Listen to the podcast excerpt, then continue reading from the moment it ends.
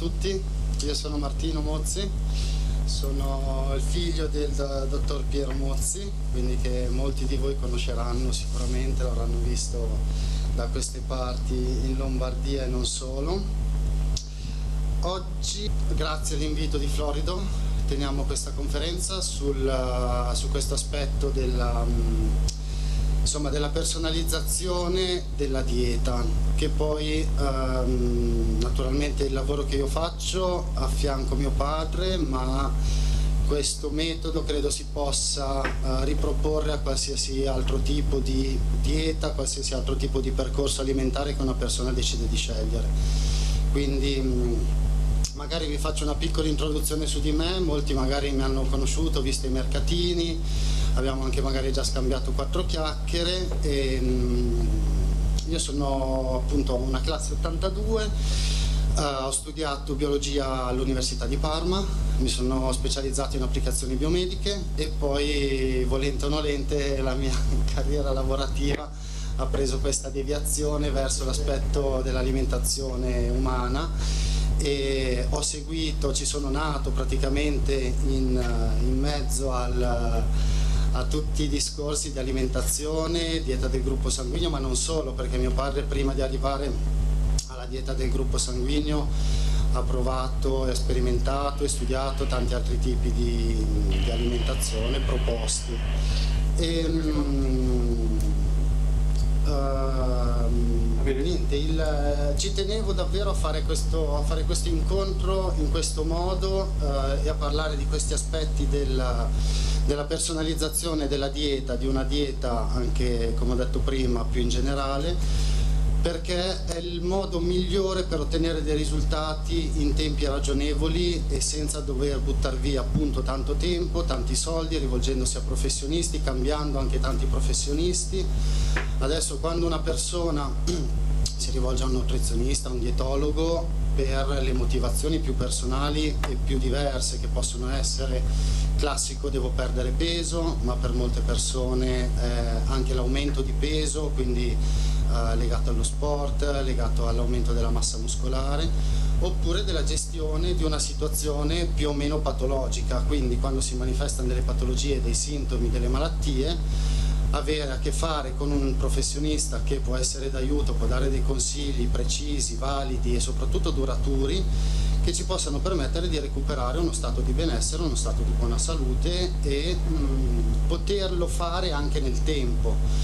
Quindi quando si parla di, o quando io parlo di personalizzazione della dieta è proprio questo, nel senso che un discorso che con mio padre facevamo già tanti anni fa e che è una frase che lui ha ripetuto spesso sia nei libri ma nelle trasmissioni televisive o in tante altre situazioni, imparare a diventare medici di se stessi. Quindi questo non vuol dire che bisogna prendere una laurea in medicina o che bisogna avere una specializzazione di qualsiasi genere, imparare qualsiasi tipo di farmaco, imparare la biochimica, la biologia del proprio organismo.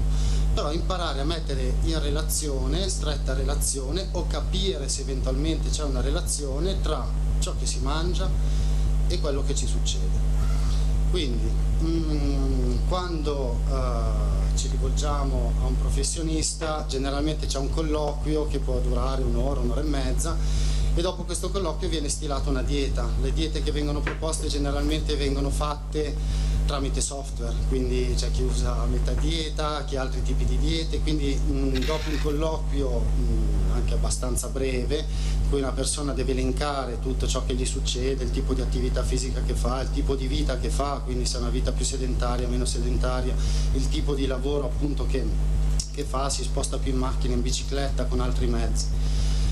E questo però eh, generalmente arriva ad avere un documento in mano che ci dice uh, il lunedì mangi questo, il martedì questo, il mercoledì quest'altro. Questo um, può funzionare, però generalmente um, se funziona funziona tempi, in tempi abbastanza brevi. Quindi poi quando le condizioni di salute cambiano, possono migliorare, possono peggiorare, um, si uh, richiede altri tipi di colloqui quindi questo significa portare avanti nel tempo una situazione che ogni volta che c'è un dubbio su qualche alimento, su qualche combinazione alimentare, arriviamo uh, ogni volta a dover chiedere, a me capita quasi quotidianamente, ma posso mangiare questo, posso mangiare quest'altro, il professionista può essere d'aiuto, può avere già la certezza, adesso oggi noi parleremo soprattutto e principalmente della dieta dei gruppi sanguigni, quindi persona di gruppo 0, ma se mangio prosciutto cotto una volta alla settimana cosa mi succede? Non lo so, nel senso che dipende molto dalle caratteristiche di, ogni singola persona. Questo è questo proprio il discorso alla base, cioè mettersi lì con pazienza, con calma e trovare appunto tutti i risvolti, tutti quelli che sono i sintomi che possono essere legati a determinati alimenti, non solo determinati alimenti ma anche determinate combinazioni di alimenti. Quindi per, uh, entriamo un po' nel, uh, nel discorso uh, in, um, in maniera precisa. Prima di tutto, cosa bisogna fare per eh, imparare a conoscersi? Perché poi la base è questa, bisogna imparare a conoscere il proprio organismo. Prima cosa da fare bisogna diventare buoni osservatori, quindi imparare a osservare tutto quello che ci succede, cioè sia l'affaticamento, come mi alzo, l'umore, quelle che possono essere uh, reazioni del sistema immunitario che possono manifestarsi immediatamente dopo l'assunzione di certi alimenti o dopo aver fatto determinati pasti. E quindi capire e dare soprattutto essere precisi, attenti e non tralasciare nulla. Quindi mh, mm, molte persone us userò diversi esempi proprio per riuscire a far capire al meglio quello che, quello che voglio trasmettere Uh, entriamo in un ambiente chiuso, ho bevuto il caffè prima, mi viene da starnutire una o due volte, c'è l'aria condizionata accesa, la responsabilità dell'aria condizionata, del caffè che ho bevuto prima che non tollero tanto e il mio organismo mi fa capire che non lo tollero tanto con una reazione come può essere uno starnuto, una lacrimazione degli occhi. Quindi questo è proprio mm, il, il discorso di diventare buoni osservatori di se stessi quindi uh, controllare mh, mm, tutto ciò che ci succede di anomalo durante la giornata, che può essere mh, mm, aspetti i più disparati, ad alcune persone iniziano a sudare le mani, ad altre persone possono, come dicevo prima, lacrimare gli occhi, uh, starnuti, secchezza delle fauci, pruriti, orticarie, quindi sono tutti aspetti che bisogna prendere e mh, mm, verificare e a cui dare un seguito. Quindi dare un seguito significa capire se effettivamente c'è una correlazione, una relazione con ciò che si è mangiato precedentemente, quindi nelle ore precedenti. Generalmente le risposte del sistema immunitario adesso inizierò a focalizzarmi più che altro su sintomi lievi, quindi non su patologie croniche che magari affrontiamo uh, in seguito. Quindi su sintomi lievi, sintomi sporadici che possono essere, come dicevo, aggiungo anche abbassamento della temperatura, quindi sensazione di freddo, ehm, alterazione dell'udito, alterazione della vista, alterazione anche del movimento, quindi eh, alterazione del movimento intendo mi tremano le mani, eh, cose di questo genere, oppure aumentano i battiti cardiaci, quindi vado a capire, vado a sentire, vado a percepire che stanno aumentando i battiti, che è una cosa che riesco a vedere immediatamente anche senza uno strumento ad esempio per misurare la pressione che possono essere cose concomitanti quindi l'aumento della frequenza cardiaca e l'aumento della pressione sanguigna.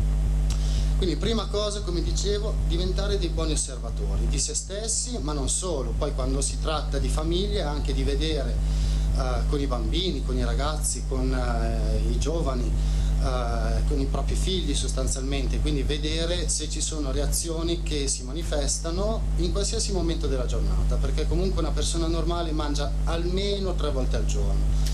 Poi capita di mangiare anche più spesso, quindi ci, si inseriscono nella, nella, quotidianità anche gli spuntini, si inseriscono anche le merende, si, magari dopo cena ci può essere il dolce, il cioccolatino, quindi imparare a osservare bene tutte queste cose.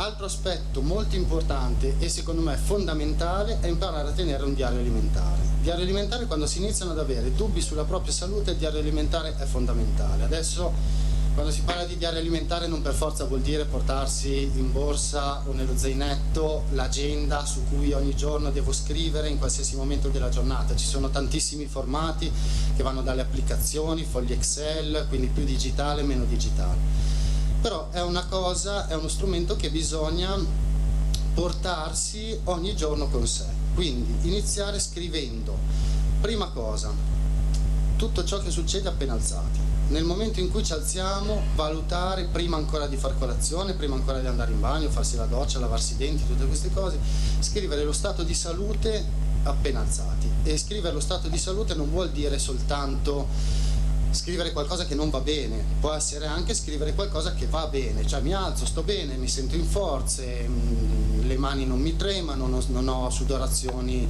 anomale, quindi anche le situazioni positive è importante che vengano annotate. Diario alimentare io consiglio sempre, è una cosa estremamente semplice, però ci tengo appunto a, a spiegarla um, il foglio, che può essere il foglio Excel, il foglio di un'applicazione, un foglio di Word, un foglio cartaceo, si divide in due colonne. Nella colonna di sinistra scrivo tutto ciò che mangio durante la giornata, dalla mattina alla sera e bisogna essere estremamente precisi, coerenti e onesti anche, quindi dare uh, valore anche se si mangia una sola caramellina, se si mangia anche solo un chewing gum. Nella colonna di sinistra invece andare a notare tutto ciò che è la sintomatologia che si va a manifestare. Quindi quella che rincavo prima, cose sporadiche che possono essere appunto abbassamenti della temperatura, mani fredde, piedi freddi, eh, aumento dei battiti, lacrimazione, secchezza delle fauci, eh, bruciori in bocca, bruciori sulla lingua, eh, macchie, macchiette che possono comparire sulla pelle, pruriti, quindi cose che sono all'ordine del giorno, che a una persona succedono tutti i santi giorni. Um, la cosa fondamentale nel diario alimentare è scrivere l'orario. Quindi quando vado ad annotare un pasto lo faccio quasi in tempo reale, cioè appena finito mi annoto tutto ciò che ho mangiato e metto l'orario del pasto man mano che procede la giornata nella colonna di sinistra vado ad annotare tutto ciò che invece succede con l'orario. In questo modo riesco a capire se c'è un eventuale, a parte che nella maggior parte dei casi c'è sempre, comunque un'eventuale correlazione tra ciò che ho mangiato e ciò che invece si manifesta nel mio organismo. Altra cosa che, uh, che va fatto, mm, appunto dicevo, coerenza e uh, precisione. Onestà, quindi scrivere tutto quanto, nel senso che ci sono studi scientifici che dimostrano che le persone una cosa su cui mentono di più è su quello che mangiano, a volte ce lo si dimentica, a volte non si scrive, non gli si dà importanza.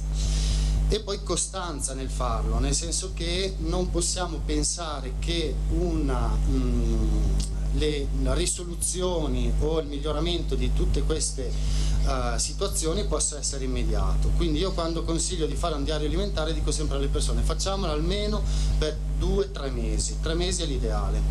Quindi fare un diario alimentare per tre mesi ci permette di uh, valutare in un lasso di tempo che è piuttosto breve relazionato alla nostra vita, però neanche tanto su un anno, quindi solare, di 12 mesi. Facendo questo cominciamo ad avere già un'idea di ciò che uh, ci succede e i tempi con cui ci succede, perché questo è un altro aspetto importante, quindi la tempistica. La tempistica significa sia risposte, i tempi di risposta del nostro uh, organismo e ogni persona ha dei tempi di risposta che possono variare, variano sia tra persona a persona. Ad esempio le persone di gruppo 0 sono persone che hanno delle risposte generalmente estremamente rapide molto rapide. Mentre invece dalla parte opposta le persone di gruppo A sono persone che invece hanno ad esempio risposte, ma anche le persone di gruppo AB hanno, hanno risposte abbastanza mm, un po' più lente, quindi ci vuole un po' più di pazienza. Detto questo, um, il, la, la, cosa che io consiglio di farlo per tre mesi perché più o meno una stagione è di 3-4 mesi, adesso vabbè, vediamo anche oggi ci sono quasi 15 gradi, tra un po' fuori, quindi diventa, sta diventando anche un po' più complicato, però questo ci permette di selezionare tra un gruppo di alimenti che sono legati a una stagionalità. Quindi, in Italia viviamo in un paese dove eh, la stagionalità è ancora importante, a differenza di paesi per dire equatoriali dove tutto l'anno c'è una temperatura praticamente stabile, a meno che di piccole variazioni di umidità o di temperatura, però per il resto l'Italia è uno di quei paesi dove abbiamo ancora quattro stagioni con disponibilità di alimenti per le quattro stagioni. Quindi si va a scegliere, ci si può fare anche legato al diario alimentare una bella lista di alimenti tra cui che può essere la lista presa dai anche dai nostri libri, da, da, tutte le informazioni che circolano sul web, sui social, legate al, al, proprio gruppo sanguigno. Quindi andiamo a scegliere, la maggior parte degli alimenti saranno quelli che tolleriamo di più, quelli che nei libri noi abbiamo contrassegnato come benefici, quelli evidenziati in verde per capirci. Andiamo a farci una bella lista degli alimenti magari che ci piacciono, tralasciamo quelli che non ci piacciono, da cui poi andremo a pescare quando dobbiamo fare i vari pasti e dobbiamo andare a comporre i nostri pasti. Il diario può essere legato anche alla costruzione dei pasti durante la settimana, quindi una volta che abbiamo il nostro diario alimentare, la lista degli alimenti, andiamo a pescare. Io consiglio sempre di scegliere più con abbondanza gli alimenti contrassegnati come benefici. Naturalmente ci sono grandi liste e una grande, scelta, una grande varietà anche tra gli alimenti contrassegnati come neutri, quelli che nell'ultimo libro abbiamo messo da testare quindi che le persone una volta che hanno testato, che hanno provato sempre con l'aiuto appunto del diario alimentare, possono introdurre nella loro alimentazione. Scartiamo il più possibile gli alimenti contrassegnati come sconsigliati, sembra un'ovvietà, il fatto è che con una vita normale, intendo che ci si alza la mattina, si fa colazione, si va al lavoro, le occasioni anche piccole di convivialità che possono essere ci vediamo al bar, ci vediamo a pranzo al ristorante, andiamo fuori a cena, all'aperitivo, gli sgarri sono all'ordine del giorno, quindi bisogna imparare soprattutto relazionandolo con il nostro stato di salute a cercare di limitare il più possibile gli sgarri. Gli sgarri limitarli il più possibile io intendo nella quotidianità, poi può essere che una persona ventenne, adulto ventenne, che fa sport, fa un'attività fisica quindi quasi quotidiana, si muove spesso e volentieri, sono domande che mi, vengono eh, che mi vengono poste spesso e volentieri, se mangio la pizza una volta a settimana cosa mi succede?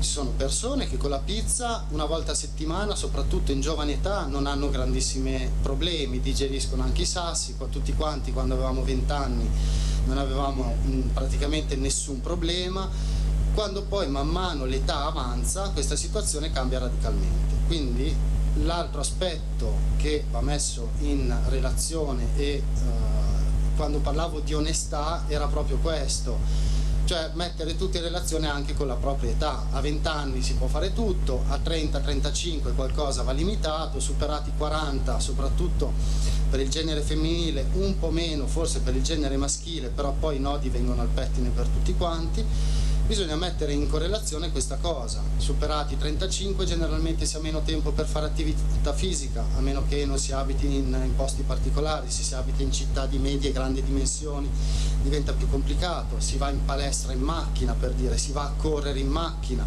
quindi si riducono anche i tempi che vengono dedicati al sudare, al dare più forza all'apparato respiratorio con attività aerobica, si, dà, mh, mm, si ha meno tempo per stimolare, per rafforzare l'apparato cardiocircolatorio, sempre con l'attività fisica. Quindi questa è una cosa fondamentale, l'accettazione della propria età e del mettersi in testa che non si può mangiare sempre nello stesso modo durante tutta la vita. Quindi durante tutta la vita le nostre condizioni di salute cambiano, le nostre uh, condizioni del nostro metabolismo cambia, lo sanno molto bene le donne che mh, quando comincia ad arrivare i primi sentori della, della menopausa il metabolismo cambia radicalmente, cambia come funzionano tanti organi, in primis la tiroide. In Italia adesso le donne sono colpite tantissimo, superati i 45-50 anni, si stanno abbassando molto queste, queste età uh, con problemi di tiroide quindi la tiroide è estremamente legata al metabolismo, la tiroide è uno dei primi organi che ne risente di certi alimenti, quindi per parlare molto chiaramente, persone che iniziano ad avere qualche problemino con la tiroide, le prime cose che smettono, dovrebbero smettere o ridurre drasticamente sono tutti i cibi estremamente energetici. I cibi estremamente energetici sono quelli definiti come carboidrati Carboidrati è un gruppo di alimenti che contiene molecole appunto dette carboidrati. È sostanzialmente il termine carboidrato significa un atomo di carbonio con un ossidrele attaccato, quindi un OH. sono molecole diverse, quindi le troviamo negli zuccheri di tutti i giorni, che possono essere lo zucchero bianco, il saccarosio, oppure il miele che è fatto da saccarosio e fruttosio, il fruttosio stesso che sta nella frutta, quindi si trova nella frutta, nelle marmellate, come sostituto dello zucchero spesso e volentieri.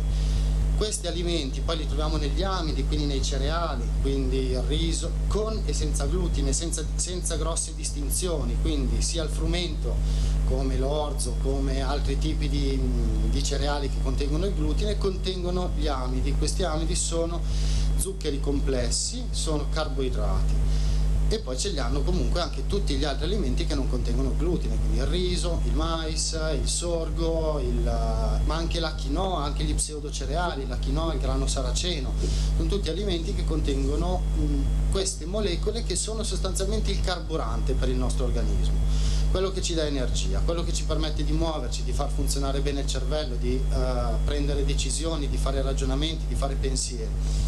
Quindi queste molecole dobbiamo andare a bilanciare, ah, pardon, credevo avesse alzato la mano, Uh, queste molecole devono essere mh, mm, regolate in base alla nostra vita. Da giovani ne potremo permettere di mangiarne molte di più, man mano che l'età avanza potremo permetterci di mangiarne meno, anche se facciamo un'attività fisica esagerata. Il nostro corpo non li brucia più come li brucia in giovane età. Quando ehm, volevo parlare ancora un pochino del diario alimentare, perché il diario alimentare, oltre che lo si può vedere nell'ottica del giorno, della settimana, ma se lo prolunghiamo per qualche mese, possiamo fare il bilancio e il bilancio significa andare a vedere quante volte a settimana in un mese abbiamo mangiato la pizza, quante volte a settimana in un mese beviamo il caffè zuccherato, perché comunque nel caffè una bustina di zucchero che corrisponde più o meno come quantità, leggermente meno, forse comunque circa un, un cucchiaino di zucchero, quanti ne abbiamo presi in una giornata? Li abbiamo zuccherati tutti quanti, perché poi arrivo a sera e dico sì vabbè ho preso 4 caffè, ok 4 caffè con 4 cucchiaini di zucchero. Il nostro fisico effettivamente eh, supporta queste quantità di zucchero ne ha effettivamente bisogno, ha bisogno invece di altri tipi di carboidrati o di altri tipi di, di fonti energetiche. Questo è, sono, e questo facendolo su un lasso di tempo più ampio permette proprio di rendersi conto di quante volte si mangia correttamente, quante volte non si mangia correttamente, quante volte si fanno proprio degli sgarri veri e propri, sgarro vero e proprio dico magari esagerare con uh, l'aperitivo che adesso si utilizza spesso e volentieri anche come forma quasi di cena, dove vengono riproposti poi focacce, uh, salumi e tutte queste cose. Quindi permette di fare un bilancio sia a fine mese che anche dopo un, uh, un periodo che può essere anche più lungo. Um, L'altro aspetto fondamentale per la buona riuscita, del, per, più che la buona riuscita per ottenere risultati, il risultato che noi vogliamo, cioè o, o la guarigione, o mantenere il benessere, o mh, mm, perdere peso, come dicevo all'inizio, o mettere su massa muscolare, ci vuole costanza, costanza e un pochino di forza di volontà. Quindi questi sono gli unici aspetti che a mio parere servono in questo momento per recuperare uno stato di salute, un buono stato di salute.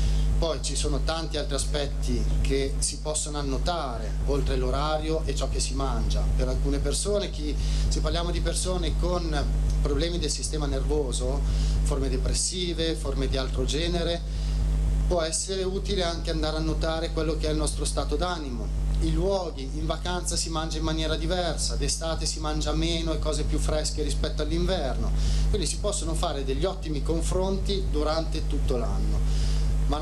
Ho avuto persone, anche una carissima amica, un giorno ci troviamo, mi dice guarda, alza, abbassa il, eh, il, maglione, mi fa vedere il collo, dice guarda c'è un puntino che si sta evidenziando, una sorta di pallino che si sta evidenziando qua sotto, però sono una persona che mangia correttamente, non mangio praticamente alimenti che contengono glutine, quindi sostanzialmente la tiroide stava iniziando a sviluppare un nodulo, i noduli si vedono, anche Cristiano Ronaldo, adesso non so perché non ho guardato sue foto ultime recenti, però fino a poco tempo fa quando alzava esultava soprattutto il collo quando esultava dopo i gol, si vedeva nelle foto prese più da vicino che aveva proprio un puntino che si stava evidenziando.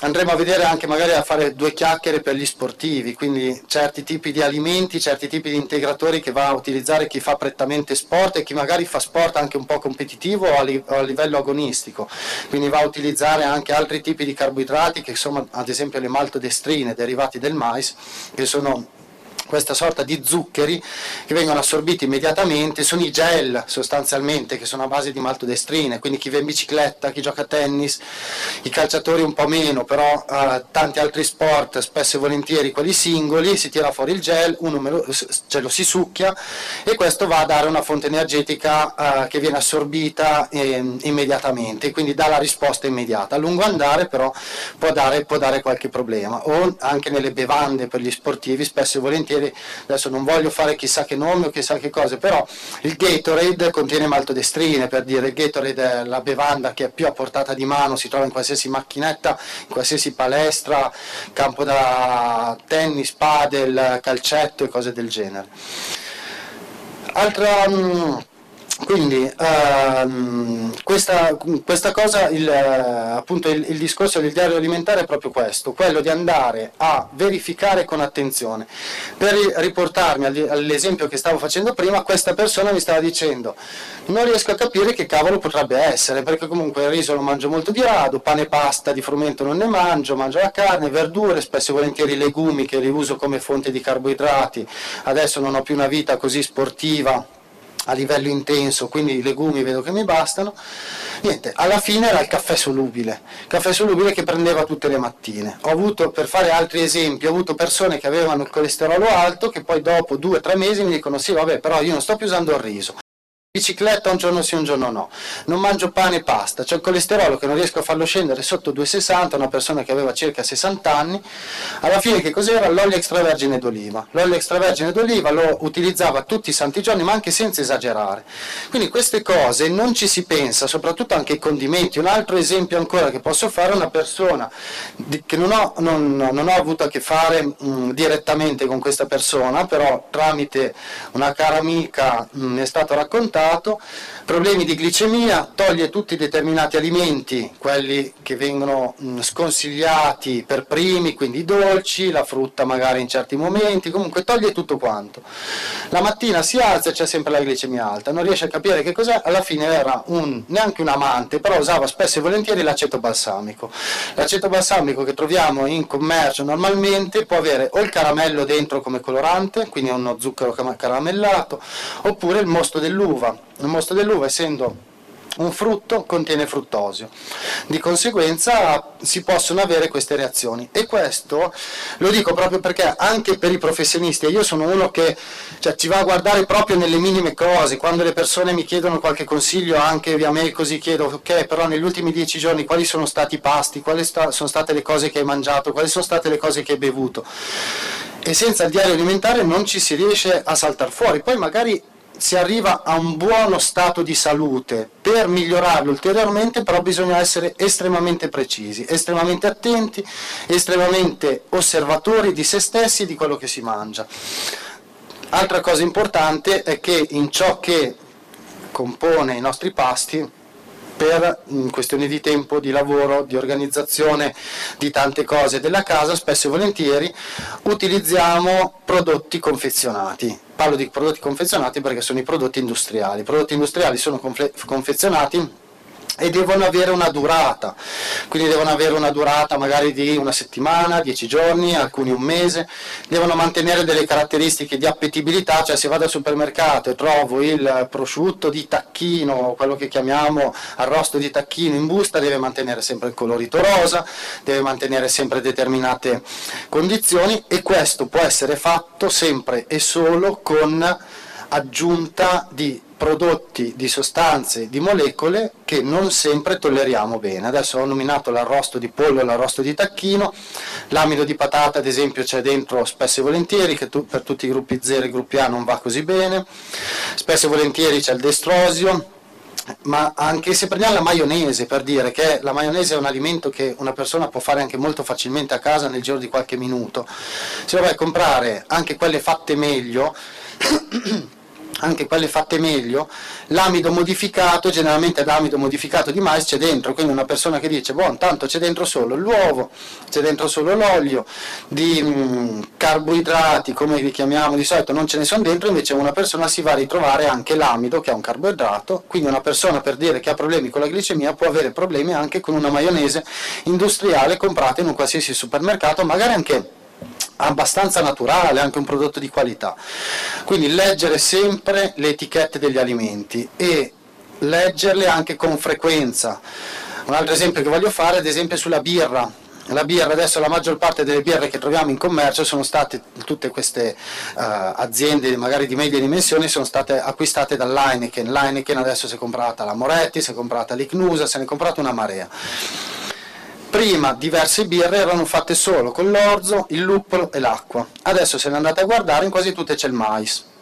Il mais ha un costo nettamente più basso di altri tipi di cereali, si trova ovunque, soprattutto viene da paesi dove a volte non credo che sulla birra ci siano chissà che controlli rispetto ad altri tipi di mais, quindi può essere anche OGM, quindi dobbiamo andare a verificare anche nell'arco del tempo se i prodotti mantengono sempre le stesse caratteristiche, oppure se sono stati cambiati, alterati, è stata cambiata la ricetta, sono stati cambiati i produttori. Quindi è sicuramente un lavoro intenso, impegnativo, spesso e volentieri, perché una persona dice con tutto quello che già faccio durante la giornata devo andare anche a leggermi una volta al mese quello che c'è dentro se è stato cambiato. Però lo dovremo fare sempre di più, anche perché adesso man mano che si va avanti nel tempo, intendo al tempo storico, nei supermercati e nei prodotti appunto industriali andiamo a trovare sempre di più prodotti che possono essere appetibili, che possono essere interessanti, che possono essere vendibili e devono catturare l'attenzione, devono essere buoni e adesso praticamente sul pianeta c'è tutto, si trova tutto di tutto, di conseguenza trovare delle fette di mercato libere è sempre più difficile, si va a lavorare su quello che è il costo. E per abbassare il costo bisogna abbassare il costo di ciò che uh, compone questi alimenti, di conseguenza è, mm, insomma, è importante fare queste cose. Um, Discorso leggermente diverso per le patologie croniche, quindi questo piccolo excursus che abbiamo fatto è stato prettamente su una persona che sta abbastanza bene, ha un livello di salute, una qualità della vita buona, ha un livello di salute sta bene, nel senso non ha grossi problemi, non ha patologie croniche. Quando invece si tratta di patologie croniche, cioè patologie croniche significa una persona che il problema lo manifesta tutti i santi giorni. Quindi una persona che ogni tanto ha la pressione alta è un discorso. Una persona che arriva ad avere la pressione alta quotidianamente, quindi va dal medico di base che gli prescrive un paio di farmaci, un paio di pastiglie e quindi questo inizia ad esserci il discorso della farmacologia legata al nostro stato di salute. Quindi quando abbiamo o si tratta di una persona che decide di cambiare alimentazione per cercare di migliorare una patologia cronica, cambia il discorso perché le patologie croniche non hanno, tranne alcune, non hanno una risposta così immediata. Ad esempio, senza arrivare a patologie severe, severissime, ma se eh, abbiamo a che fare con una persona anche soltanto che la psoriasi, quindi che uno, viene chiamata la malattia dei sani, la psoriasi, è una patologia che va a dare uno sfogo generalmente sui gomiti, faropopliteo del ginocchio, quindi dietro il ginocchio, può colpire il cuoio capelluto però difficilmente dall'oggi al domani vediamo le macchie che si restringono o aumentano, cambiano la superficie del...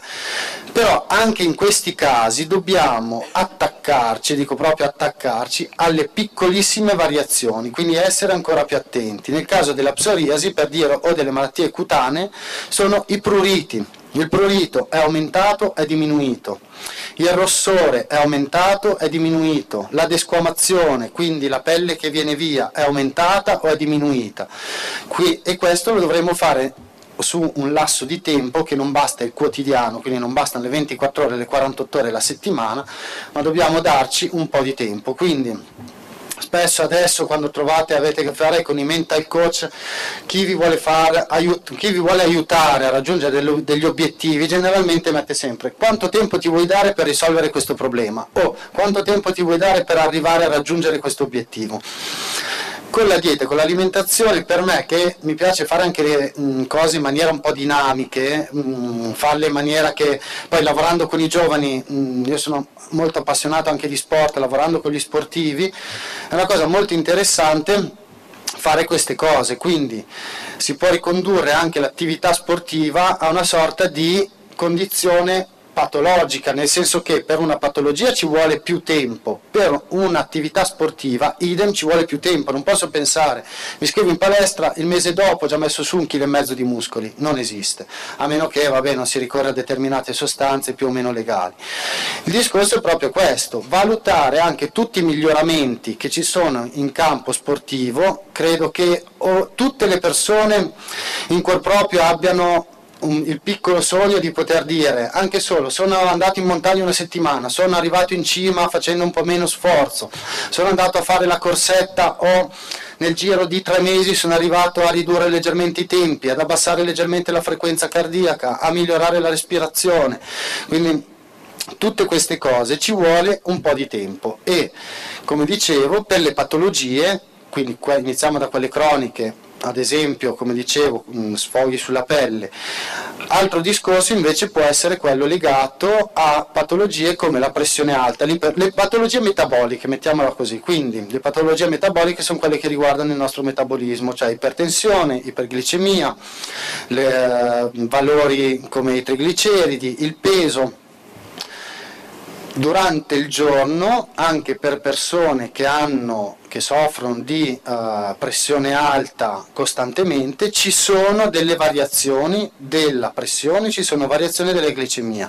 Io posso averla anche sempre alta, però in determinati momenti della giornata ci sono dei leggeri abbassamenti e dei leggeri innalzamenti. Quindi bisogna andare a partire da queste cose e questo lo posso fare solo ed esclusivamente annotandomi tutto. Se non mi vado a annotare tutto, io magari la pressione la, la, la misura la mattina appena alzato e buonanotte, magari neanche tutti i giorni. E vedo che è sempre magari sui 130, 140, un valore del genere, però se la vado a misurare anche magari in altri due momenti della giornata posso vedere alterazioni quindi innalzamenti ma anche abbassamenti. Quando comincio a vedere dei lati positivi vado a verificare che cosa effettivamente ho mangiato nelle ore precedenti che mi ha permesso di mantenere un po' più bassa la pressione e da lì comincio. Poi magari se una persona utilizza anche diversi farmaci ha l'interesse anche di ridurre magari tutte le pastiglie che prende durante il giorno, lo può fare, può arrivare a farlo solo ed esclusivamente cominciando dai piccoli passi positivi che quotidianamente si vanno a manifestare, altrimenti non ci si capisce niente. Soprattutto, come dicevo, ripeto di nuovo, se non ci si ricorda bene tutto ciò che si è mangiato, eh, una persona che soffre di pressione alta, anche se mangia una, per dire ad alcuni, anche se mangia una liquerizia, quindi le tabù, quelle che sono minuscole, può dargli variazioni durante la giornata. Questo se lo uh, relazioniamo invece con un piatto intero di ciò che stiamo mangiando, ci può dare delle, delle reazioni importanti e visibili. Altra cosa sono le combinazioni alimentari. Non facciamo pasti a base di un solo alimento, a, me, a meno che un solo alimento intendo un solo alimento, non dice vabbè ho mangiato solo un tarallino. Nel tarallino non c'è un solo alimento, non c'è solo la farina di frumento, c'è dentro l'olio extravergine, c'è dentro la farina, c'è dentro il lievito, ci sono dentro tante altre cose, magari sono piccanti, magari c'è il rosmarino, quindi questa diciamo è la parte un po' più mh, mm, difficile che poi una persona dice vabbè ma non posso più mangiare niente perché ogni cosa contiene questo quest'altro questo però ci può portare a iniziare a semplificare l'alimentazione quindi passando dal diario alimentare da avere un problema e avere già l'idea, l'intenzione di poterlo migliorare un po', il passo successivo è cosa faccio una volta che ho capito, ho scritto tutto quello che uh, utilizzo, tutto quello che mangio. Prima cosa da fare, semplificare l'alimentazione. Allora, il nostro organismo non gliene frega niente della colazione, del pranzo, della merenda, della cena, dello spuntino, di queste cose. Il nostro organismo non ragiona in questi termini, il nostro organismo ragiona in necessità di nutrienti e nel momento in cui cominciano ad abbassarsi determinati nutrienti o determinate molecole nel nostro organismo. Quindi, cominciano a mancarmi un po', è quello che succede quando viene sete o quando viene fame, comincia a abbassarci leggermente la glicemia, cominciano a, mangiare, a mancare alcuni nutrienti nel sistema nervoso centrale, quindi nel cervello, abbiamo una struttura centrale proprio in mezzo ai due lobi eh, principali che si chiama ipotalamo. L'ipotalamo contiene i centri della fame e della sete, sostanzialmente sono quelli che ci dicono quando dobbiamo bere e quando dobbiamo mangiare e dovremmo imparare ad ascoltarli molto di più, non dire ah no ma io devo mangiare 5 volte al giorno, no perché? Perché devi mangiare 5 volte al giorno? Se magari stai seduto in ufficio o stai, fai una vita abbastanza sedentaria non mi muovo più di tanto spesso e volentieri è proprio perché la vita sedentaria, essere chiusi in un ambiente, porta, soprattutto se si hanno a portata di mano i tarallini, cioccolatino, cose del genere, la macchinetta del caffè anche solo per alzarsi, fare quattro chiacchiere col collega, con l'amico, si va a mangiare diverse volte al giorno. La cosa che mh, mm, legata appunto alle combinazioni alimentari è semplificare l'alimentazione, che è quello che il nostro organismo vuole, cioè mangiare alimenti cucinati o preparati in maniera semplice, non cotture particolari con grassi aggiunti pochi alimenti, io generalmente consiglio alle persone di mangiare 4, 5, massimo 6 alimenti in un pasto, compresi i condimenti, quindi compreso l'aceto, compreso il limone, compreso l'olio, extravergine, oliva, vinacciolo, sesamo, quello che si vuole, quello con cui una persona poi va più d'accordo. Però la semplificazione è la base per arrivare a cioè questo, quello che stiamo, che poi dopo naturalmente facciamo anche magari un, un riassunto, è, è lo voglio fare anche in questo momento, capisco che è una situazione che non va bene, inizio a cercare di capire che cosa sto mangiando segnandomi tutto, cosa inizio a fare, quindi un'attività anche, cerco di essere proattivo, quindi cominciamo a ridurre ciò che mangio durante i vari pasti. E durante la giornata posso mangiare anche quasi esclusivamente le stesse cose, non è vero che bisogna cambiare durante il giorno 3, 4, 5, 6 alimenti diversi ad ogni pasto, quindi proprio diversi uno dall'altro.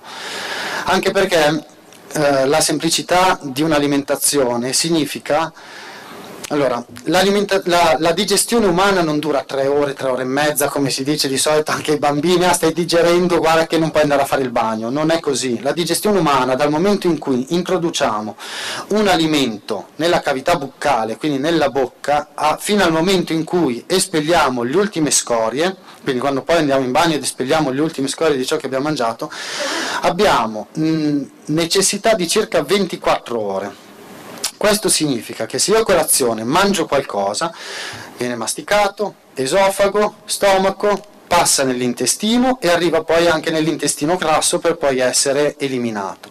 Se dopo tre ore, tre ore e mezza, quattro ore noi mangiamo e cose completamente diverse e magari che hanno anche mm, che vanno a causare delle difficoltà digestive o possono causare dei fenomeni come stati fermentativi. Tantissime persone, soprattutto le donne ultimamente, ah, soffro di pancia gonfia, non capisco che cos'è. Io ho mangiato correttamente, certo, a colazione mangio correttamente, a pranzo mangio correttamente, ma se le due cose, i due, mh, mm, i due pasti contengono alimenti che uno con l'altro va a causare degli stati fermentativi, quindi sostanzialmente una fermentazione, produzione di gas, quindi quello che succede generalmente le persone dicono legati ai legumi, i legumi gonfiano la pancia, dipende nel senso che se io adesso faccio un esempio estremo, non dico che debba essere fatto, però la mattina a colazione, spezzatino con i piselli, pranzo, spezzatino con i piselli, cena, spezzatino con i piselli, la pancia non si gonfia. Se a colazione mi mangio le gallette di riso e a pranzo mangio lo spezzatino con i piselli, si va a incontrare poi nel basso, nell'addome, sostanzialmente nel, nell'intestino, si vanno a incontrare il riso e i piselli e quello facilmente causa poi dopo pranzo nel pomeriggio che la pancia si gonfia. La bevanda di cicoria e il fruttarolo, un tuffo nel passato, il puro sapore sapore di un tempo ritorna nelle nostre case. Si veste moderno in comode capsule, al bar come a casa tua. Ottimo per mocha, per infusi, per cappuccini, in aggiunta a bevande calde e solubile, da gustare anche come bevanda fredda. La bevanda di cicoria il fruttarolo, l'alternativa naturale senza caffeina che cercavi. Ti aspettiamo! Siamo a Pianengo, Cremona, in via Roma 13, sul web negozio.ilfruttarolo.it. Spediamo in tutta Italia. Sabato orario continuato dalle 8 alle 18. FBio è una nuova idea di cosmesi naturale. Con un'ampia gamma di prodotti di cosmesi solida offriamo soluzioni per ogni esigenza. Shampoo, balsamo, doccia schiuma, scrub solidi certificati bio e vegan. Per il vostro benessere davvero sostenibile, scoprite e provate i prodotti FBio. Per saperne di più potete visitare il sito ufficiale fbio.it. Milano1.it è informazione, sport, salute, alimentazione, lifestylist, made in Italy e tanto altro ancora. Ci puoi vedere, sentire, seguire dove e quando vuoi sul sito ufficiale della nostra testata giornalistica Milano1.it, su YouTube, sulla nostra web radio, in podcast su Spotify, Facebook, Instagram, scaricando la nostra app gratuitamente. Per interagire con noi puoi scrivere al numero WhatsApp 342 397 2391. Milano1.it, la tua compagnia senza confini. Cerchi un'alternativa ai soliti gusti? Allora il fruttarolo è il posto giusto per te. Farine di legumi, amaranto, miglio, grano saraceno, quinoa e molto altro. Prodotti naturalmente senza glutine, ma anche senza latticini o lieviti. Se anche tu credi fortemente che la salute inizia dal cibo, vieni a trovarci. Siamo a Pianengo, Cremona, in via Roma 13. Sul web negozio.ilfruttarolo.it o arriviamo noi a casa tua con comode spedizioni in tutta Italia. Sabato orario continuato dalle 8 alle 18. Quindi questo arriviamo a... poi non per tutti è così, eh? quindi io non voglio adesso, qua diventa ancora più complicato di quello che dovrebbe essere, però iniziare proprio scrivendosele le cose, una persona riesce a imparare facilmente queste cose, quindi la giornata che faccio la colazione con la frutta, a pranzo non vado, non vado a mangiare i legumi e non vado a mangiare i cereali. Posso fare un pranzo a base di pesce, carne, verdure, cose del genere e non avrò problemi perché funziona ancora? Si sente ancora bene? Sì. Um, perché le cose che si vanno a mischiare, se io mescolo la frutta con la carne, con delle proteine, con le uova, col pesce, è un'ottima combinazione, generalmente non ha problemi. Quindi se mi faccio la classica frittatina con sopra la marmellata non mi darà grossi problemi. Se a pranzo mangio alimenti che appunto non causano stati fermentativi con queste, con ciò che ho mangiato prima, non avremo la pancia gonfia. Il problema è risolto molto semplicemente. Poi c'è anche un sistema di un sistema tampone nel nostro organismo, nel senso che non è che poi qualsiasi cosa a meno che una persona non abbia da anni patologie legate all'apparato digerente, non è che qualsiasi cosa, anche piccole quantità, immediatamente mi vanno a dare dei problemi mm, molto grossi.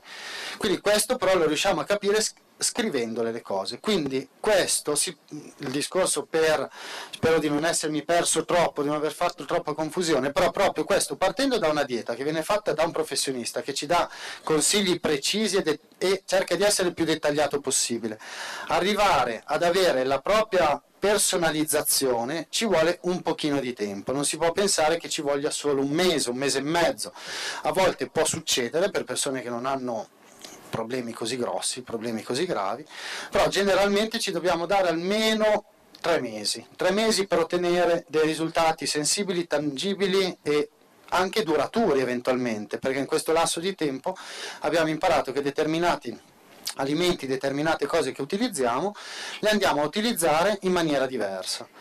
Quindi mh, mm, il cibo è sostanzialmente il carburante che ci permette di fare tutto ciò che comprende la nostra vita, dalle cose che dobbiamo fare a casa, al lavoro, all'attività sportiva. Se noi pensiamo, e l'essere umano è un essere praticamente perfetto, in cui va introdotto il carburante praticamente perfetto. Non so se c'è qualche appassionato di Formula 1, di MotoGP o cose di questo genere. Ogni macchina, se noi andiamo a prendere la Red Bull, la Toro Rosso, la Ferrari, qualsiasi altra macchina, hanno il loro carburante e stiamo parlando di motori meccanici ed elettronici.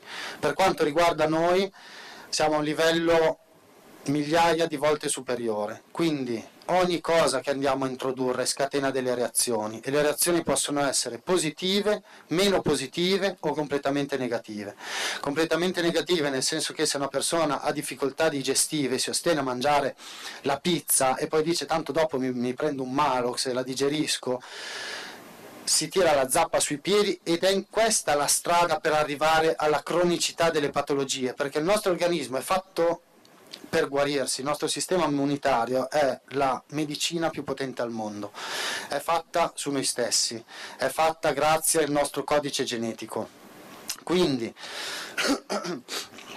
se noi andiamo a trascurare quelli che sono i piccoli sintomi, le avvisaglie che il nostro organismo ci dà, le soffochiamo a volte con i farmaci, a volte anche semplicemente fregandoci o non dandogli attenzione e continuando ad andare a insistere con determinati alimenti, determinate combinazioni, la patologia cronica non ce la leva nessuno.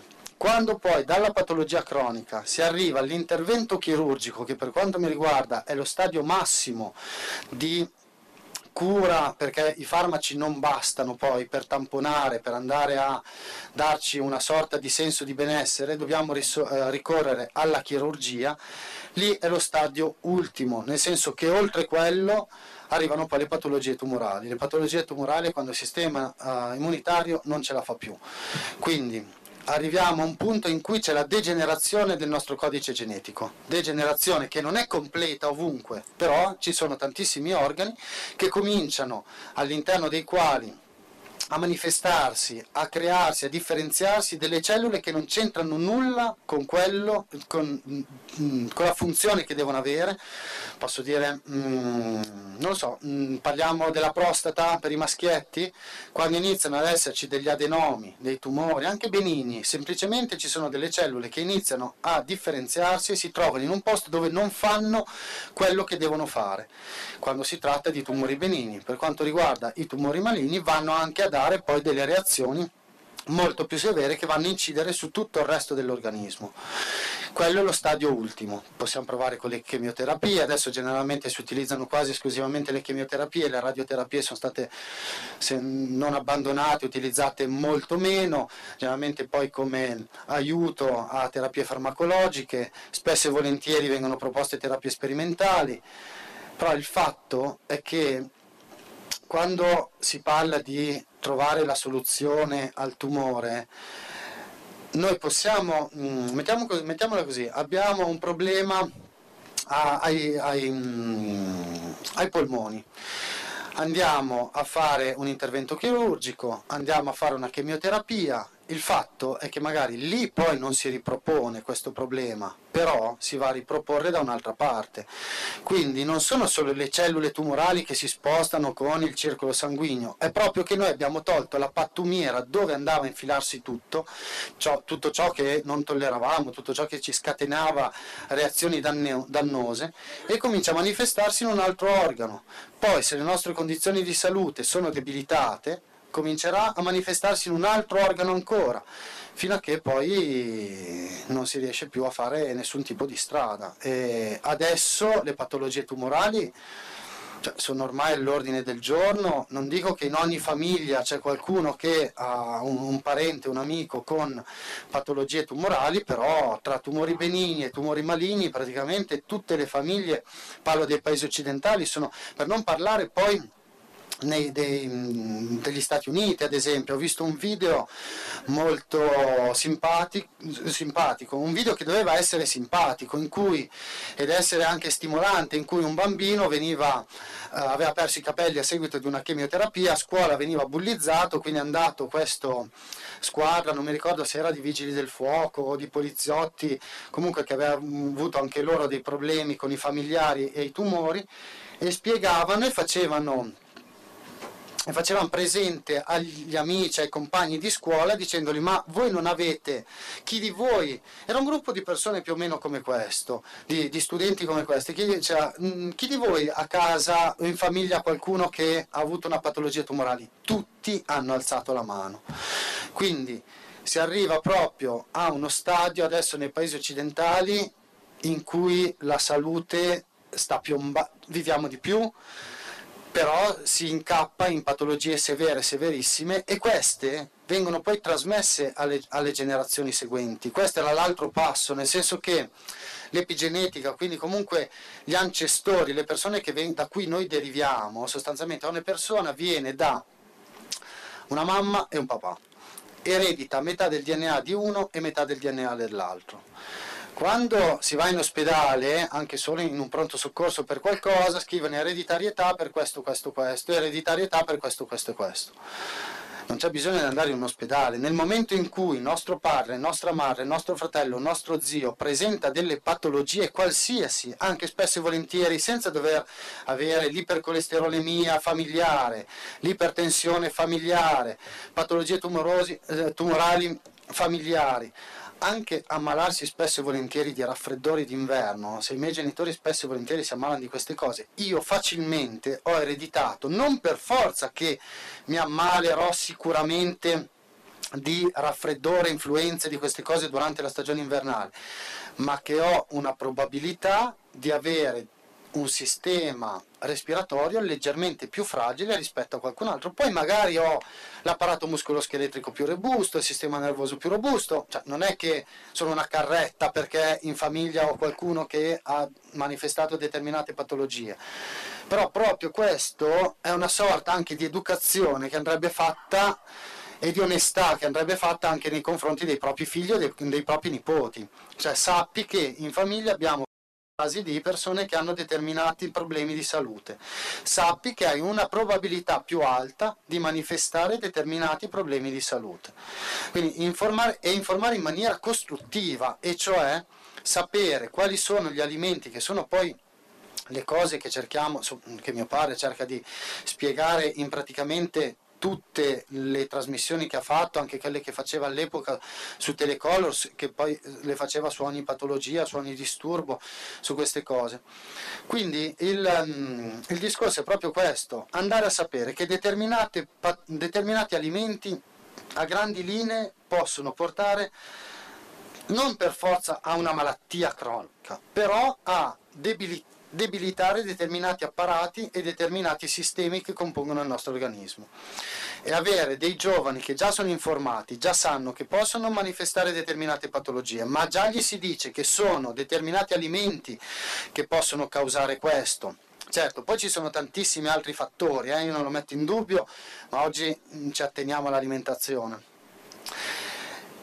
e uh, questo è importante proprio per la crescita lo sviluppo delle nuove generazioni, quindi per, se in famiglia abbiamo la tendenza a mettere su peso facilmente, come si dice, non so, i polpacci è genetica averli più grossi, meno grossi, più visibili, meno visibili, ma lo stesso è per il peso, lo stesso è per altre caratteristiche. Quindi la genetica è sempre in tutto, quindi noi volenti o nolenti dobbiamo fare i conti con, chi, con le caratteristiche di chi ci ha messo al mondo.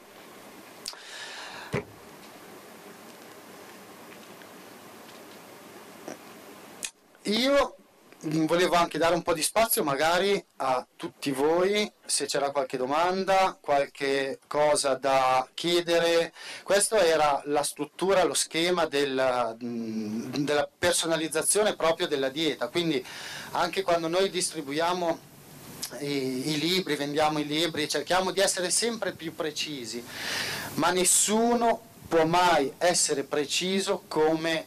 Eh, ogni persona per se stesso. Quindi, e quando ci sono anche solo dei piccoli dubbi, uno alza il telefono, chiama il medico di famiglia e ho avuto questo problema, ma no, non è niente, al massimo riposo, un po' di stress di qua e di là. No, per me non è così. Per me è importantissimo invece che quando una persona ha dei dubbi, anche i più semplici, anche solo mi si raffreddano due dita del piede per dire tre volte alla settimana, che sono cose che magari non sono neanche così debilitanti non danno così fastidio, però sono cose che poi se uno se le porta avanti può avere poi tutte le dita del piede che perdono sensibilità man mano che si procede con l'età e si procede con gli anni e man mano che si continuano a utilizzare determinati alimenti determinate o determinate combinazioni di alimenti. Quindi mh, mm, il diario alimentare, l'attenzione, l'osservazione, un po' di costanza, poi dico a tutti, quando vengono, si rivolgono a me per avere consigli alimentari, una persona non deve mica farlo per tutta la vita, eh. vuole mangiare la pizza tutte le settimane, anche se non potrebbe farlo, non è un problema, però secondo me la cosa importante è che uno perlomeno sappia che quando succedono o iniziano a succedere delle cose un po' più gravi, sappia, abbia gli strumenti, i mezzi, le informazioni per iniziare a migliorare. Poi non dico che lo riuscirà a fare al 100%, si deve magari rivolgere al medico, al dietologo, al nutrizionista, a qualsiasi altra persona che gli possa dare un aiuto. Però la cosa importante è avere i mezzi e gli strumenti per iniziare a migliorare la situazione. Quindi questo è quello che, mh, appunto, che per me era importante anche cercare di fare in questa sede quattro chiacchiere su questo tipo di argomento, nel senso che mh, i professionisti, mi ripeto di nuovo, non possono arrivare ovunque. I farmaci non so, ci si sta lavorando sicuramente anche su questo, da biologo non so se mai ci si arriverà, comunque cercano di essere sempre più legati a un target, quindi a un bersaglio, a essere sempre più precisi, a essere sempre più personalizzati. Però la medicina più personalizzata che abbiamo a disposizione da adesso è il nostro sistema immunitario. Bisogna mettersi con un po' di impegno, investire, uno dice posso anche investire un anno della mia vita a capire come star bene e poi anche come star male, perché uno mi dice, eh vabbè ma cosa mi succede se da gruppo A mi mangio le arance a dicembre due volte a settimana? Non te lo posso dire, non te lo posso dire se non ci mettiamo insieme, osserviamo, guardiamo, scrivi, annoti e lo vediamo. Può essere che le arance diano semplicemente una piccola acidità di stomaco, può essere che a un ventenne, diciottenne, venticinquenne non, dia, non succede nulla per eh, le prime quattro settimane, poi dopo iniziano a dare qualche fastidio. Quindi questo, e questo è anche, mi ricollego a una frase che mio padre usa spesso e volentieri nelle trasmissioni, nelle conferenze, non abbiamo di sicuro la verità in tasca, però col metodo corretto si può, chiunque, chiunque, un, e questo all'inizio ho detto, può funzionare per la dieta dei gruppi sanguigni, ma deve essere applicato a qualsiasi tipo di dieta qualsiasi, voglio fare la dieta zona, voglio fare la Ducan, voglio, fare una, voglio essere vegetariano, vegano, voglio essere... Perfetto, benissimo, scegliamo, decidiamo, proviamo, perché è anche importante provare. Ci sbatto la testa, non ci sbatto la testa, ho un problema, non ho un problema, ho un beneficio, però avere il metodo di analisi e di correggere eventualmente determinate cose, perché altrimenti poi di questi tempi rischiamo di buttare via patrimoni e generalmente la, le persone quando poi incappano in patologie di un certo genere, in Italia abbiamo ancora uno pseudo sistema sanitario pubblico, pseudo perché adesso praticamente non si riesce quasi più a fare delle visite anche solo sporadicamente andando all'USL, eh, poi una persona vuole, le risposte in tempi molto più rapidi, quindi prende, va privatamente e però lì a suon di 100, 150, 200 euro quindi ci sono persone che si rivolgono a me che mi dicono io spendo tra integratori, farmaci, visite, arrivo anche a spendere 4-5 mila euro all'anno. E poi da, dall'altro lato si arriva anche al discorso di dire eh, però se mangio la carne un po' spesso, il pesce un po' spesso, la dieta è costosa. Dipende, anche questo vorrei spendere due parole, perché quando ad esempio nostro, sui nostri libri, gruppo B, gruppo 0, usare il, eh, la carne di manzo, certo, se mi vado a comprare la costata di Wagyu due volte a settimana ci lascio giù 150 euro, però ci sono tantissimi tagli di carne estremamente gustosi che non sono solo la costata o che non sono solo lo spezzatino, ma già lo spezzatino è un ottimo tipo di piatto che poi viene combinato insieme magari ai legumi, a un tipo di legumi che può dare una fonte di carboidrati, ha diversi tipi di verdure, è un piatto che si digerisce anche abbastanza facilmente se non si aggiungono grassi vegetali o animali, quindi olio o burro dentro il, dentro il tegame. Ma idem per i pesci, il pesce adesso se si va a comprare il pesce sarà il carburante per chi lo va a pescare, sarà i vari trasporti che deve fare, comunque il pesce da 7, 6, 7 mesi già era costoso, adesso eh, se uno va in pescheria o va al banco pesce di certi posti ci lascia delle cifre esagerate. È vero, se vado a comprare il tonno abbattuto perché mi voglio fare la tartare, però ci sono tantissimi altri pesci estremamente nutrienti, non sono magari solo i pesci minuscoli come le alici, le aringhe o questi, questi pescetti qua, però tanti altri pesci che possono essere utilizzati, magari hanno qualche lisca in più, però nel momento in cui dobbiamo recuperare la salute va bene magari anche tribolare un attimo di più a togliere due lische in più o a mangiare un tipo di carne che magari ha bisogno di un, un tipo di cottura leggermente diversa però che ci permette di non buttare via delle cifre esagerate. Quindi anche ad esempio il, adesso mi viene in mente, so, il pollo che viene venduto da Italy che sarà sui 15-16 euro al chilo, se vado invece all'S Lunga, al Gigante, alla Conad siamo sui 6-7 euro al chilo, ci sono anche tante cose, tante step in mezzo e posso trovare dei prodotti anche piuttosto validi andandoli a cercare da produttori, andando direttamente da chi, da chi, li alleva, da chi li produce e non spendendo nei mercatini. Nei mercatini generalmente si ha a che fare direttamente col produttore e se non trovo, non sono soddisfatto esattamente del prodotto, io mi riferisco alla mia esperienza personale, al mercatino capita spesso e volentieri persone, ok, voi non avete questo, conosci qualcuno che li alleva, conosci qualcuno, cioè si hanno tante informazioni su tantissimi prodotti che possono essere disponibili, magari non dico che ce l'abbiamo dietro casa, però che ce l'abbiamo anche a una distanza ragionevole, magari adesso ce lo spediscono anche sottovuoto. Quindi mh, mm, cercare di uh, avere, mh, mm, cioè tutte queste cose vanno a darci uh, tutti quegli aiuti per migliorare il nostro stato di salute cercare di evitare il più possibile i prodotti, già se un prodotto è infilato nella plastica significa che contiene delle molecole, degli additivi, delle altre sostanze che devono permettere che ci resti lì, uguale, identico, almeno per due settimane. Parlo delle vaschette, ad esempio, di cose un po' più fresche, di prosciutti o non prosciutti o cose del genere. Quindi mm, fare sempre molta attenzione a tutte, queste, a tutte queste cose. Semplificare l'alimentazione ci aiuta tanto, questo sicuramente va messo sul piatto della bilancia dall'altra parte, che tutte le persone, chiunque, ma anche a me piace ogni tanto andare a mangiare fuori, piace mangiare determinate cose, al fatto della soddisfazione del palato, quindi soddisfazione di ciò che si mangia. Però ricordiamoci, adesso faccio un esempio estremo, se andiamo a prendere, qui dietro abbiamo già le Alpi, se andiamo a prendere i cervi camosci e i caprioli mangiano tre cose, dormono fuori tutto l'anno, neve, non neve, nel senso che hanno ancora tanto l'istinto, gli animali selvatici, quindi il, la loro alimentazione serve a permettergli di resistere alle basse temperature, resistere alle alte temperature, avere la possibilità di riprodursi, quindi mandare avanti la specie e scappare dai predatori.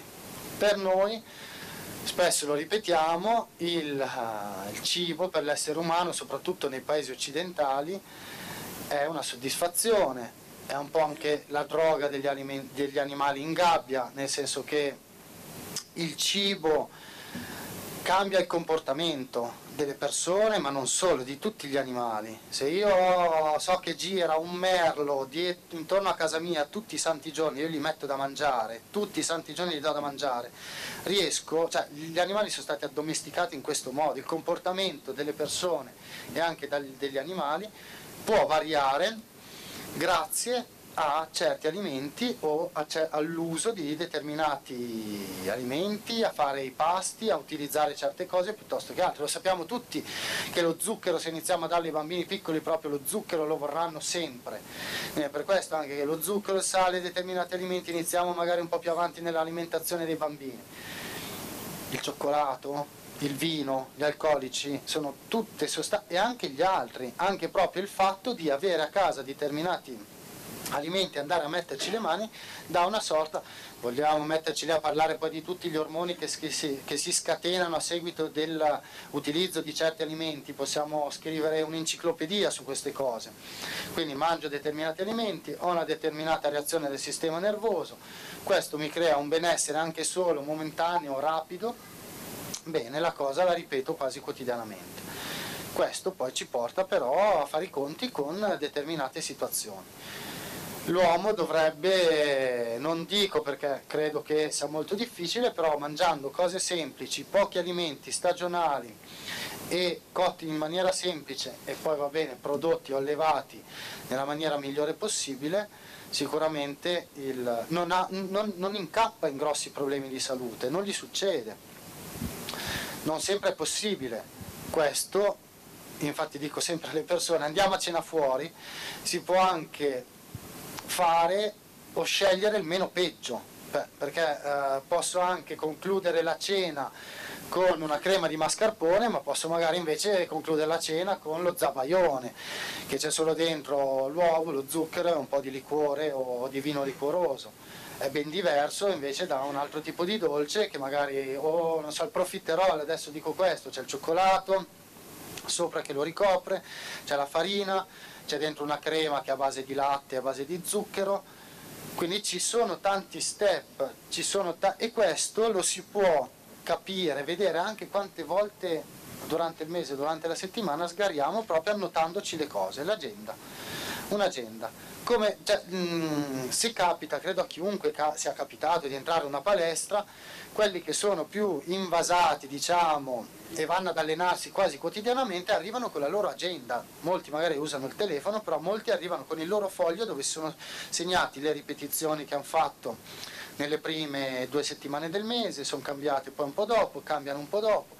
Quindi questa è la stessa cosa che si può fare con l'alimentazione. Quindi con l'alimentazione e poi dopo, come dicevo prima, uno se ne vuole fregare, lo può fare, è liberissimo di farlo, non è costretto a farlo tutta la vita, però perlomeno sa che se gli succede qualcosa capisce più o meno in maniera se è molto attento, più precisa, se è meno attento in maniera magari leggermente meno precisa, ma prende già un po' di informazioni su quello che l'ha causato, sul disturbo e poi lo sa, sa cosa aspettarsi. Quindi uh, se lo diciamo un diabetico, soprattutto in una certa età, eh no, io i dolci non li mangio perché mi si alza molto la glicemia. Sì, ok, perfetto diciamo a una persona in sovrappeso, obeso, eh sì, no, io lo so perché se non mangio questo scendo ma non ci voglio.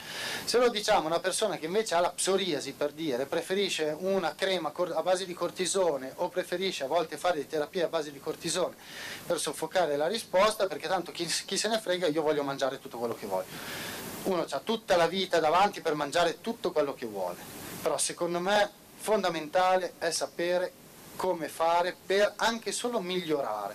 Cioè avere la psoriasi che ci permette di non grattarci, adesso parlo della psoriasi ma come, perché è una cosa che generalmente causa anche prurito, è antiestetica, quindi d'estate poi le persone tendono magari a essere bendati, fasciati, quelli con sfoghi un po' più, uh, un po', un po più visibili però ci vuole poco, ci vuole davvero poco. Uno può anche dire investo un anno della mia vita, faccio attività fisica tre volte alla settimana, che non deve essere estrema, in base alle proprie capacità. Segno tutto quello che mangio, almeno per 3-6 mesi, secondo me per 6 mesi se vuole capire bene è il minimo tempo indispensabile, sui 3 mesi si vede già, si capisce già qualcosa, sui 6 mesi già è...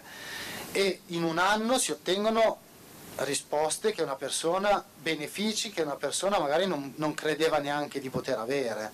Quindi su Instagram, in tanti credo userete Instagram, Facebook, social di diverso tipo.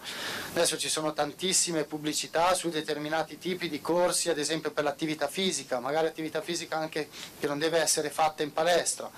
E 3, 4, 5, 6, 7 settimane che uno può fare a casa con determinati esercizi Lì c'è un'applicazione che ti dice che esercizi fare, quali non fare, man mano vai a scrivere quelli che sono i miglioramenti. È una cosa normale, assodata, che va benissimo fare per l'attività fisica. Per l'alimentazione però la maggior parte delle persone si dicono no vabbè ma chi se ne frega, nel senso ho voglia di fare l'aperitivo oggi e lo vado a fare. E questo ritorniamo di nuovo a un po' di forza di volontà, un po' di impegno, un po' di costanza. Quindi davvero... Mm, Adesso parlavo con Valentina, che è la persona con cui passo più tempo in generale, non è la mia compagna, ma la persona con cui lavoro e che mi aiuta di più in tutte le cose che facciamo nella casa editrice che le prossime conferenze, se ce ne saranno altre, spero migliorerò perché questa più o meno è stata la prima della mia vita, quindi insomma abbiate anche un po' di pazienza. grazie, grazie che le prossime vorrei strutturare magari un po' meglio anche con qualche uh, utilizzare anche i proiettori quindi anche qualcosa da lasciare alle persone su diventare medici di se stessi. Cioè che poi non è medico medico forse è anche un po' limitante proprio essere um, uno diventare ciò che si vuole. Quindi diventare la persona che si vuole diventare. E uno lo può fare a tutte le età da ragazzino da adulto e anche da anziano, può diventare, e, e la scelta può essere quella dell'aspetto dell'attività fisica, dei risultati estetici, dei risultati, del, uh, dei risultati, della salute, dei risultati anche del lavoro, perché poi le stesse cose, questo qua è anche un metodo che io, mh, mm, cioè, poi io parlo per me, faccio anche nel lavoro, nel lavoro ci si danno degli obiettivi, si cerca di darsi degli obiettivi, si cerca di raggiungerli, si vede. E poi in determinate situazioni quando uno è costretto a prendere determinate decisioni le deve prendere anche in base un po' almeno peggio, hai danno minore o non sempre si può avere il meglio che si vuole, però si cerca, si cerca di ottenere il meglio dalle condizioni in cui ci troviamo perché se fossimo a Karachi, in Pakistan, che è una delle città più inquinate al mondo, certo, eh, uno può dire smetto di fumare, mangio sano e cose varie, poi c'è la nebbia che non vedo da lì a lì perché altro che PM10 e 25, lì PM sarà grosso così, quindi le particelle che ci sono in giro. Però naturalmente ci troviamo in un determinato posto, altrimenti uno dice sai che cosa, io prendo domani mi trasferisco a Bormio, imparo, faccio un maestro di scisto sulle piste, d'estate porto la gente in bici, e sono fuori dal centro di Milano, il centro di un'altra città della, della pianura padana. Non si può, non tutti lo possono fare, qualcuno può, qualcuno non può. Di conseguenza ci si mette a lavorare su ciò che è modificabile e non pensare a ciò che non è modificabile, perché ciò che un problema che non può essere risolto in quel momento, poi magari succederà, però in quel momento non, eh, secondo me è un po' da tralasciare o perlomeno da prendere in considerazione dopo. Poi queste cose, cioè avere una buona salute permette, a parte dei risultati migliori nell'attività fisica di qualsiasi genere, si sta meglio anche in coppia, devo dire, anche solo piccole stupidate. Un uomo che smette di russare la notte dà sollievo a una marea di compagni e di mogli durante la notte avere risultati migliori anche nel lavoro, nel senso che magari in determinate ore del giorno riesco a produrre di più, riesco a fare di più, farlo meglio, stressarmi meno, impazzire meno, mantenere la calma molto di più, perché comunque se una persona di gruppo zero già la mattina parte con uno o due caffè o col tè, magari qualche biscotto, sappiate che si incazzano immediatamente, no, loro ma tanti altri anche quindi queste sono anche le condizioni di lavoro, nel senso che migliorando l'alimentazione riesco a essere più attivo, sopportare meglio magari tutti, arrivare a casa, prima ci arrivavo arrabbiato, magari anche con un mezzo sorriso e avere una qualità di vita sicuramente.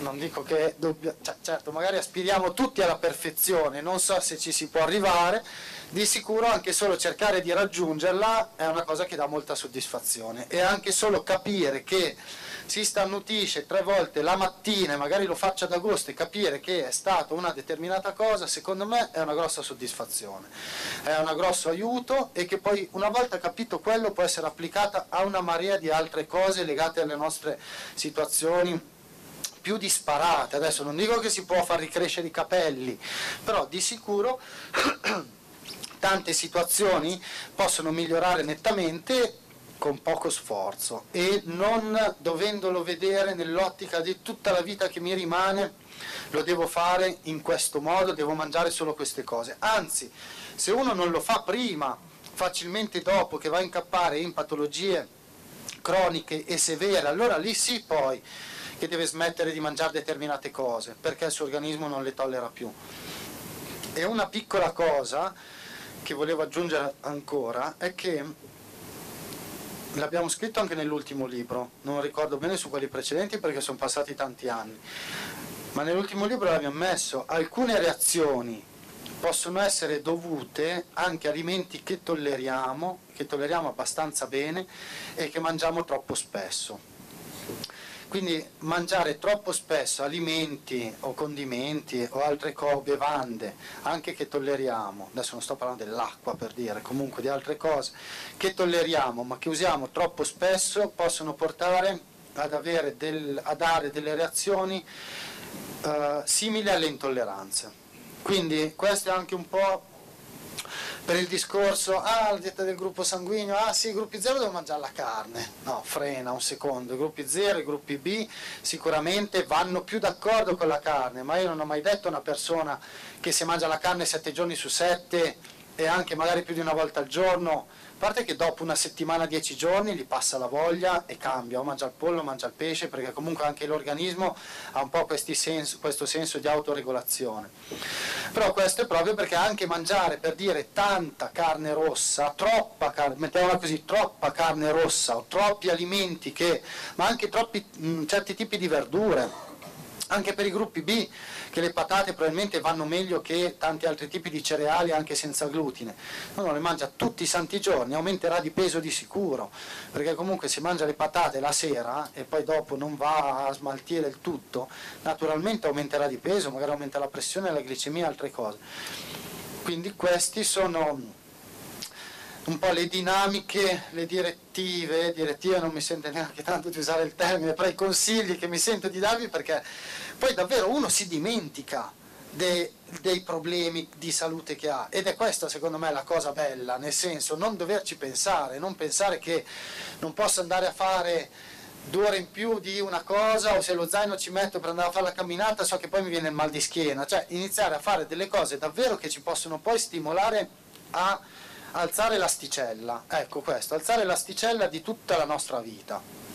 Vederla così secondo me dà molta più speranza, dà molta più gioia, dà molta più interesse anche in tante altre cose e, e alzarsi leggermente a volte anche del, uh, per certe persone che appunto io certe volte durante le consulenze mi trovo quasi a far da motivatore e dico no ma insomma io vorrei attenermi al discorso della, dell'alimentazione però certe volte proprio tante persone hanno bisogno anche quello, del motivatore. Eh, mi viene da sorridere perché c'era il personaggio di Striscia la Notizia vestito tutto di nero che era il motivatore che andava in giro o, o una cosa del genere. Comunque questo ci permette anche di essere più positivi e far mh, cambiare determinate situazioni da un circolo vizioso a un circolo virtuoso che poi non deve, come dicevo prima, non deve essere per forza il top del top, però già essere uh, più soddisfatti, più soddisfatti, più felici, più, più, sani, più aperti anche ai cambiamenti, star bene in tutte queste cose. Ecco.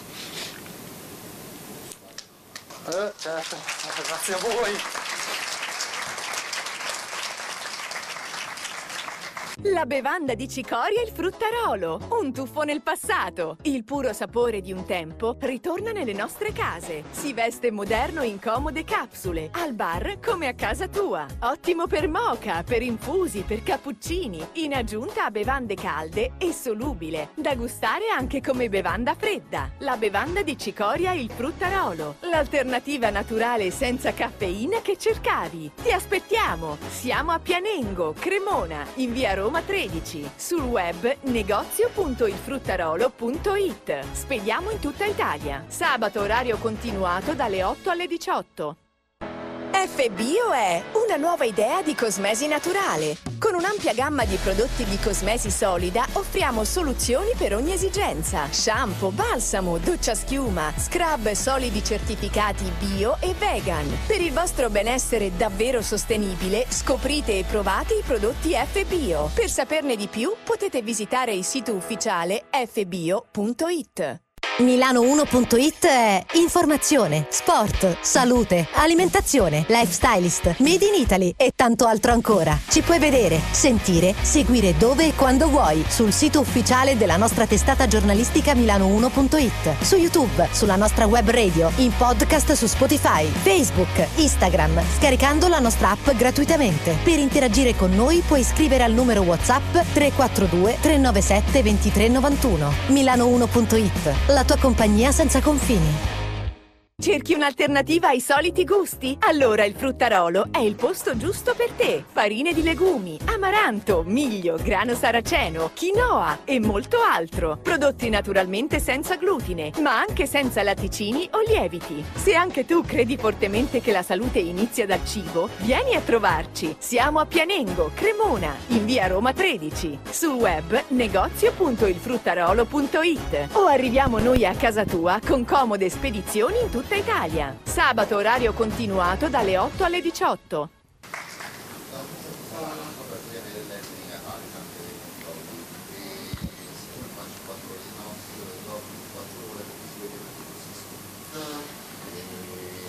grazie a voi comunque sono riuscito a, eh, sono riuscito a prendere, mm, ad avere una- un'alimentazione corretta che mi, se- mi- mi fa mia moglie perché io non ci Ok. riesco più di tanto. E comunque adesso ancora, sono un A positivo e mm, ho ancora questi problemi che tossisco la mattina molto meno rispetto a Ok. come era, era prima. Allora, qua il diario alimentare è fondamentale, nel senso che la moglie che è già una santa, che prepara tutto, si, si prende cura. Si prende cura anche della situazione un po' patologica del compagno o marito, è già un'ottima cosa, nel senso avere qualcuno che ci prepara qualcosa e avere la tosse la mattina senza aver fatto nulla generalmente è dovuta a due cose, situazione orizzontale di quando si sta a letto e quello che c'era nello stomaco. Se quello che c'era nello stomaco ci dà qualche problemino che causa un po' di reflusso, quindi persone che già hanno qualche disturbo all'apparato digerente, è una persona, per dire, la diagnosi ernia iatale, ma generalmente non si limita a quello, perché per arrivare all'ernia iatale facilmente prima c'erano delle condizioni di gastrite, o un po' di reflusso, o di cose anche piuttosto subdole, che però sono andate avanti per del tempo e poi hanno portato all'ernia iatale. L'ernia iatale come è una patologia cronica, che può essere migliorabile, molto migliorabile, quasi risolvibile spesso e volentieri, utilizzando gli alimenti, gli alimenti giusti e gli alimenti corretti. Ad esempio, stama- facciamo un esempio molto, molto chiaro. Ieri sera, stamattina c'è stata la tosse? O stanotte? Sì, ho dovuto spettorare quello che... Ok, c'era quindi anche un po' di muco, un po' di catarro da buttare fuori, perfetto. La cena di ieri sera, intanto a che ora è stata? Verso le otto e mezza, Ok, a che ora sei andato a letto? mezzanotte. Ok, perfetto, quindi è passato anche un po' di tempo, a meno che il tempo Anche di più, mezzanotte e mezza. va? Ok, anche il tempo magari trascorso, se una persona sta seduto sul divano, oh, sicuramente non aiuta a far procedere la digestione. E la cena di ieri sera com'è stata? Non me lo ricordo. Vede? Eh, Cioè, sembra una stupidata, Ah, però... il, il riso. Ok, riso. che tipo di riso era? Riso in bianco. Ok, da solo, solo riso? No, poi c'era il... come secondo c'era... mm, no, riso con eh, le- eh, salsa di noci.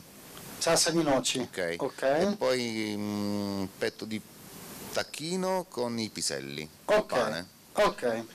Pane classico di frumento. Esatto. Ok, allora facciamo un po' l'analisi di questo pasto. Primo, comincio a È scrivere. quello che mangio quasi tutti i giorni. Proprio Ok. per- per- eh, ho migliorato tanto. eh. Ok, allora possiamo migliorare ancora un pochino. Poi miglioreremo anche mettendolo ai fornelli, così miglioriamo ancora un po'. Allora, uguale, eh. prima cosa, come... Io- non mangio uguale. Va bene, perfetto. Allora, ehm, il riso, attenzione a farlo alla sera, nel senso che provare eventualmente a non usarlo la sera. Dico questo perché se ci sono anche i piselli, i piselli possono andare a sostituire il riso e il riso non è un cereale. Anche i piselli sono, eh, pardon, i piselli non i legumi non sono cereali, il riso è un cereale. Già metterli insieme in uno stesso pasto, combinare cereali e leguminose causa di per sé un po' di cattiva digestione. Eh, la salsa di noci era fatta solo tipo noci schiacciato o c'era anche qualcos'altro dentro? Era un preparato. Un preparato acquistato. Preparato Giovanni Rana. eh. Ah, ok, buon, perfetto. Allora facilmente ci sarà stato dentro del formaggio, della crema. Questo è proprio il di- questo guardi, calza, eh, calza pennello. Intanto ho fatto la combinazione di cereali e graminacee, che sarebbe meglio evitarla. Il tacchino ci può stare alla grande, il riso, se uso una cosa o, o uso il riso o uso i piselli, la salsa di noci magari la evitiamo, posso anche farmi il risotto per dire con risotto con il brodo di pollo e poi magari ci metto dentro il radicchio, quindi senza il formaggio, mi faccio il, il risotto con radicchio solo con il brodo di pollo e il, e il radicchio dentro. E mi mangio il tacchino, oppure mi faccio lo spezzatino di tacchino con i piselli. Separo le due cose, sono meno e il condimento eventualmente c'è stato anche l'olio extravergine, magari o degli aceti o Olio di oliva usiamo. olio di oliva extravergine? No, olio di oliva, basta. Ma, eh, non ho sentito. Olio? Olio di oliva. olio d'oliva, non extravergine, ok. Quindi già scrivendo queste cose, la sera dopo, intanto posso eventualmente mantenere gli stessi alimenti ma divisi. Quindi anche solo riso in bianco con il, mm, con il tacchino, oppure piselli con il tacchino, naturalmente ne posso anche mangiare di più se ho più fame, e mm, cambiare il tipo di olio, vedo come va con l'olio di sesamo, con l'olio, adesso faccio tanti esempi, c'è l'olio di zucca, l'olio di uh, avocado, l'olio di girasole, l'olio di vinacciolo, poi non devo prendere le bottiglie, averne 5 in casa e provare ogni volta, però magari prendo le bottiglie, adesso i formati sono anche più piccoli, ne provo e provo a usare per qualche giorno. Comunque se prova questa sera a mangiare i piselli col tacchino, anche a fare lo spezzatino tipo piselli, tacchino, magari ci metto anche un paio di altri tipi di verdure, non so, il finocchio e le carote, e faccio una sorta di spezzatino, che già così è un, è un piatto completo, con un, un, tipo solo di legumi, non piselli e lenticchie, ma un solo tipo di legumi. Faccio quattro passi, allora le temperature, lei abita? Milano. Milano, perfetto. Anche le temperature qua sono più che accettabili. Tra stanotte, stanotte sarà anche, credo, piuttosto alta la temperatura. Quindi posso andare anche a fare quattro passi, cioè intendo tre giri dell'isolato, eh, senza dover andare a fare la corsetta o la marcia o chissà che. Digerisco meglio, prima di andare a letto, tisana magari di salvia, le piace per dire? Finocchio o, una, o, anche una camomilla se c'è a casa, non c'è bisogno di, compri, di comprare cose chissà, di chissà che genere. Camomilla non calda... le prendo tanto perché poi ho paura di svegliarmi perché uh, tossisco. Perché... Eh. Certo, perché va a diluire, possiamo anche dirla questa cosa, nel senso che le persone che hanno paura, temono o uh, hanno a che fare con il reflusso, devono cercare di mangiare. È il telefono di qualcuno? Ah, ok um, hanno più facilmente il problema del reflusso quando ci sono dei liquidi all'interno dello stomaco. Quindi più un cibo è brodoso, quindi mettiamo la minestra più asciutta, più la si digerisce, meno da problemi di reflusso. La minestra più è liquida, più è brodo, più facilmente ci torna su. Molto bene, detto questo, 3-4 giri di isolato, mettiamo anche solo 3 giri di isolato Torno a casa, me la bevo subito, la camomilla, digerisco, non vado a letto, tanto non mi sembra, mm, da quello che mi ha detto, non so se è stato un caso dell'andare a letto a mezzanotte, mezzanotte e mezzo più o meno è la regola. È la regola. Ok, perfetto, quindi non si va, posso eventualmente anche anticipare di mezz'ora se riesco la cena, già mangiare alle sette e mezza, andare a letto a mezzanotte. Sto mangiando molto prima, anche okay. alle sette mangio. Ecco, perfetto, benissimo. Comunque, la, una, poi tanto lo si vede, perché una volta che si, fa, si beve la, la, una tisana, anche solo l'acqua calda, molto calda. Lo faccio quasi tutte le sere un bicchiere d'acqua calda prima ecco, di andare si può fare, perfetto, si può fare anche eventualmente due e naturalmente stare in piedi, camminare un pochino, si può anche eventualmente berla, uscire e fare due o tre giri dell'isolato, del parco, di quello che c'è a disposizione. Si fanno due o tre rutti e lì già si dorme in maniera molto diversa. Io di mattina prima prendevo quasi 10 caffè, adesso ne sono ridotti a 3, 3 o 4. 3 o 4 solo la mattina o durante la giornata? Solo la mattina. Ok. Tutti zuccherati? Sì. Ok. Allora ricordiamoci che se poi a pranzo mi mangio per dire il riso e ho bevuto 4 caffè zuccherati, ho usato quindi qua, anche questi esperimenti sono utili. Eh? Prendo una tazzina, prendo 4 cucchiaini o 4 bustine di zucchero, ce le svuoto dentro, vedo quanto zucchero mi mangio nel giro di 4 ore se poi mi be- mi, a pranzo mangio il riso, ho mangiato lo zucchero prima, facilmente zucchero più riso viene al reflusso. Quindi il caffè provare a berlo senza zucchero, poi eventualmente provare anche a sospenderlo, magari migliorano tante cose anche solo perché poi tra 0 e 100 c'è in mezzo 98, 99 punti diversi, quindi magari i due caffè ne bevo solo due la mattina, ne zucchero uno solo, questo era il meno peggio che dicevo prima, cioè arrivare anche delle sorte di compromessi che ci permettono però magari di alzarci la mattina che non ho la tosse, anche perché poi a lungo andare si rovina la mucosa del, um, dell'esofago, si va a rovinare la faringe, cambia la voce, cambiano tante cose, a, avere reflusso notturno spesso e volentieri. Sì, perché comunque io fumo e poi di mattina sono costretto a prendere il Lucen uh, da, da 40 grammi. Ah. da- sto prendendo il, il Lucen da 40 grammi ogni mattina, però Ok. vedo che comunque non ci sono tante... Tante- tanta risposta? Sì, esatto. Non funziona. Esatto. Eh, dopo un po' poi non funzionano. Dopo un È anche poco che lo, questo. è da poco che lo prendo comunque. Ok, prima utilizzava qualche altra cosa? No, no, no, No, ok. Eh, può essere anche che, Gettavo l'anima la mattina, quindi non... ecco, anche gettare l'anima la mattina, quello fa proprio capire che non riusciamo a digerirla quella cosa. Quindi il nostro stomaco e comunque fare anche delle prove, salto la cena o mangio alle 6 o magari sono ancora al lavoro, mi porto crepe di quinoa con il tonno e la rucola, basta, me la mangio alle 6, anche 2, 3 se ho fame, difficilmente quando vado a letto o poi mi bevo solo magari un brodo di pollo alle 6 sgrassato, difficilmente la notte poi mi viene il reflusso.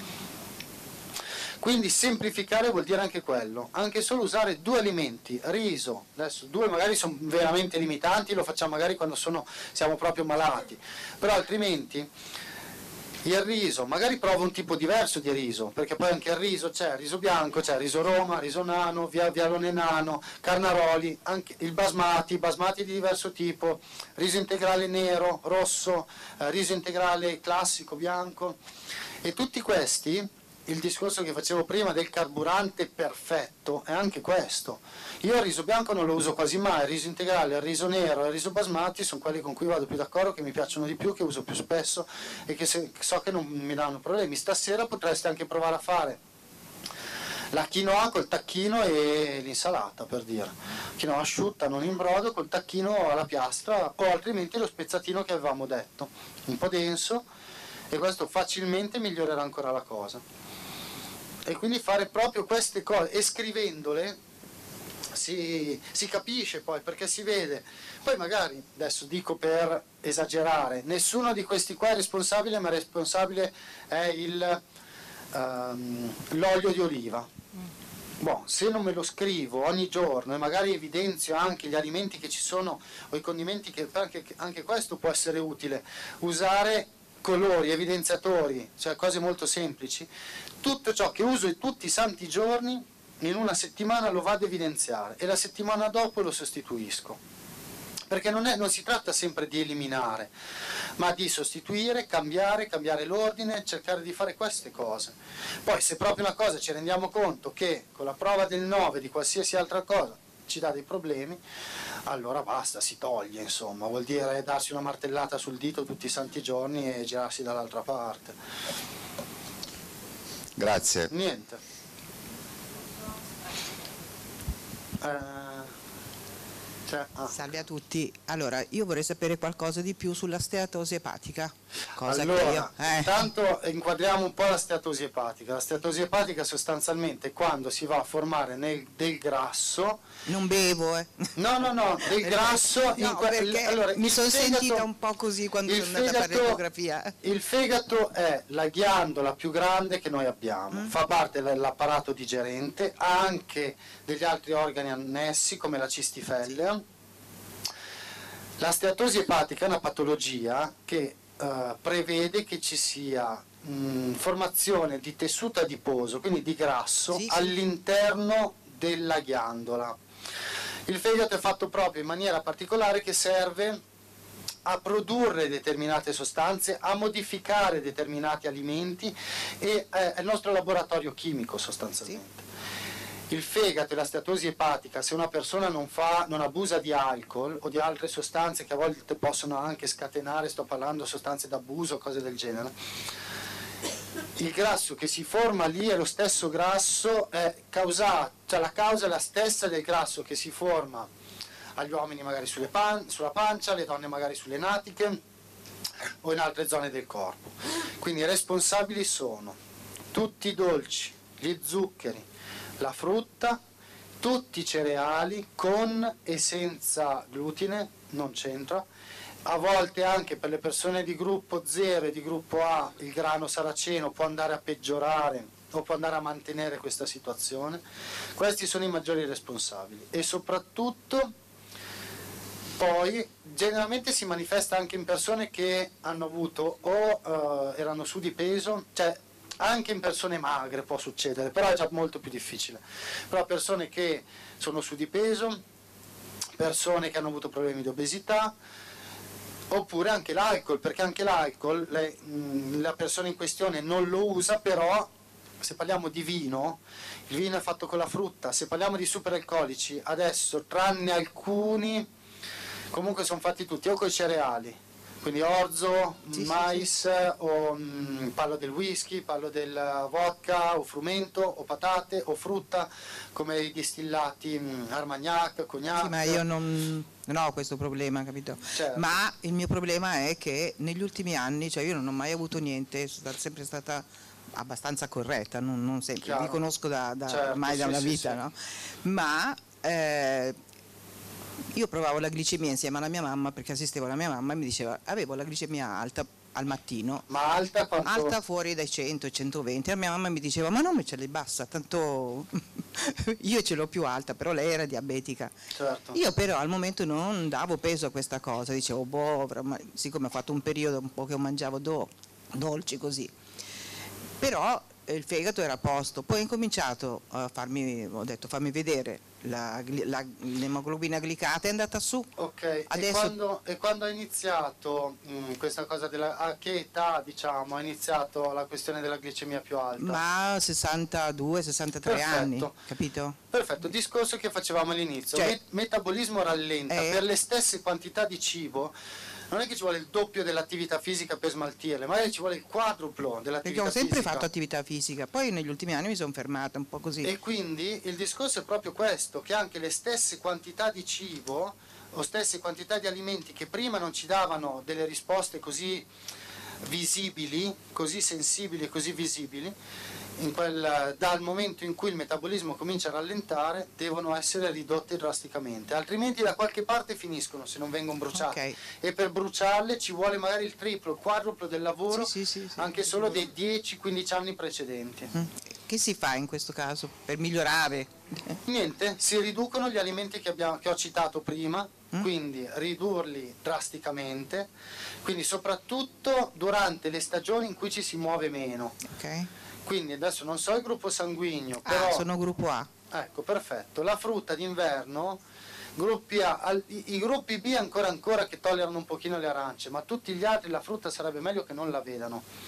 Se non qualche melacotta o qualche peracotta a colazione, ma altrimenti la frutta è meglio d'inverno, stagione fredda, lasciarla perdere, usare invece la verdura, cruda e cotta invernale. Ok. È molto più ricca di, è meno ricca di liquidi e è più ricca di sali minerali. Quindi già quello è la prima cosa. Colazioni dolci, dimenticarsele, dolci dolcetti, dimenticarsele. Che E si fa in questo caso a colazione, scusa? Come? Come fai a regolare? Allora, beh, per i gruppi A con le frittate con dentro quasi qualsiasi cosa possono andare bene. Può andare frittate bene. che possono essere le uova alla cocca, le uova in camicia, le uova strapazzate, basta che non siano fritte. Sì, sì. Le crepe o pancake che possono essere validissime, si possono fare anche con farine, per esempio gruppo A, amaranto e quinoa. Non sono, mm, non sono così amidacei come anche il saraceno. Il saraceno no, vero? ma il saraceno Meno. ci può stare perché tanto non è il piatto di pasta di saraceno o di saraceno in chicchi che mangia magari due volte a settimana, è una questione qua quotidiana. Poi bisognerebbe anche vedere l'ecografia, vedere un attimo quanto il tessuto adiposo sia andato a infili- È infilare, abbastanza... mm. quanto è avanzata questa cosa, Sì. però è reversibile, eh, è reversibile. Quindi si fa acqua, la farina o di amaranto di quinoa, eh, ci si aggiunge anche eventualmente un uovo o due. Sì, sì, ma lo so, le faccio. anche montato a neve, poi piuttosto una volta ci metto su il burro di arachidi, quello 100%, una volta il burro di mandorle, una volta il burro di eh, nocciole, una volta, una volta eh, le faccio salate, quindi quello che dicevo prima, Sì, sì, con la delle signora verdure. dietro di lei, ci metto il tonno, le zucchine grattugiate, adesso non lo so, poi uno si inventa quello che vuole, però ci può mettere anche l'insalata, il radicchio, il tonno, l'arrosto che ha fatto magari a casa, di tacchino o il pollo che ho bollito per fare Sì, il sì. brodo, lo sfilaccio. Ci posso mettere anche un po' di maionese che non è un dramma. Ma la se maionese la solo- faccio io, tanto Eh, se no. la fa lei ancora meglio, ce la può mettere. Ma io eh, ho sempre il problema no? Del- della quantità. non so mai, non, Allora, non mi piace quantità, pesare. perché poi molte persone credono, ah, faccio la dieta ai gruppi sanguigni, la dieta del dormozzi, prendo la fame. No, allora, se ho fame devo mangiare. Certo Ok. che se mangio un po' più lentamente il centro che abbiamo, di solito si dice bisognerebbe fare qualche pausa di qualche minuto perché così si dà tempo allo stomaco di comunicare col sistema nervoso e fargli capire il senso di sazietà. Quella è l'altra cosa che si può aggiungere, che forse ho dimenticato di dire prima, importante, che me lo posso scrivere anche le quantità, poi non devo scrivermi 100 grammi di pasta tutti i giorni. Sì, perché io mi stresso, poi non la seguo, la faccio per un po'. Però scrivendo, scrivendo, una volta che una persona vede anche i benefici e dice ho mangiato un piatto abbondante, cioè può scrivere anche questo, senza scrivere gli 80 grammi, 90 Sì, grammi, sì. 150 grammi. Quindi questa è mm, la, cosa, la cosa molto importante, scrivere anche un po' le quantità, anche perché poi a volte nei pasti durante la seconda parte della giornata, se sono anche abbondanti, anche se sono corretti al 100%, a volte possono dare comunque difficoltà digestive. Quindi il discorso è anche questo, è scrivere un po' anche queste cose. Quindi Ok. le quantità, poi si fanno delle prove. Se una persona poi è in pensione, bene, chi se ne frega, prendo l'ombrello se piove, prendo la, la- la giacca impermeabile se c'è brutto tempo, se no prendo, esco, vado a camminare e l'ho smaltita.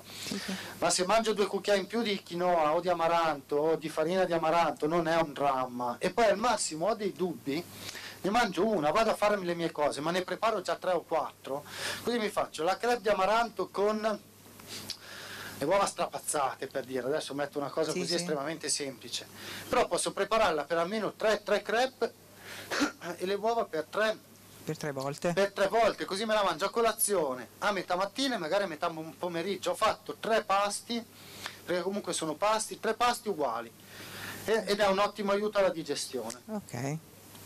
Va bene, ci rimettiamo in riga.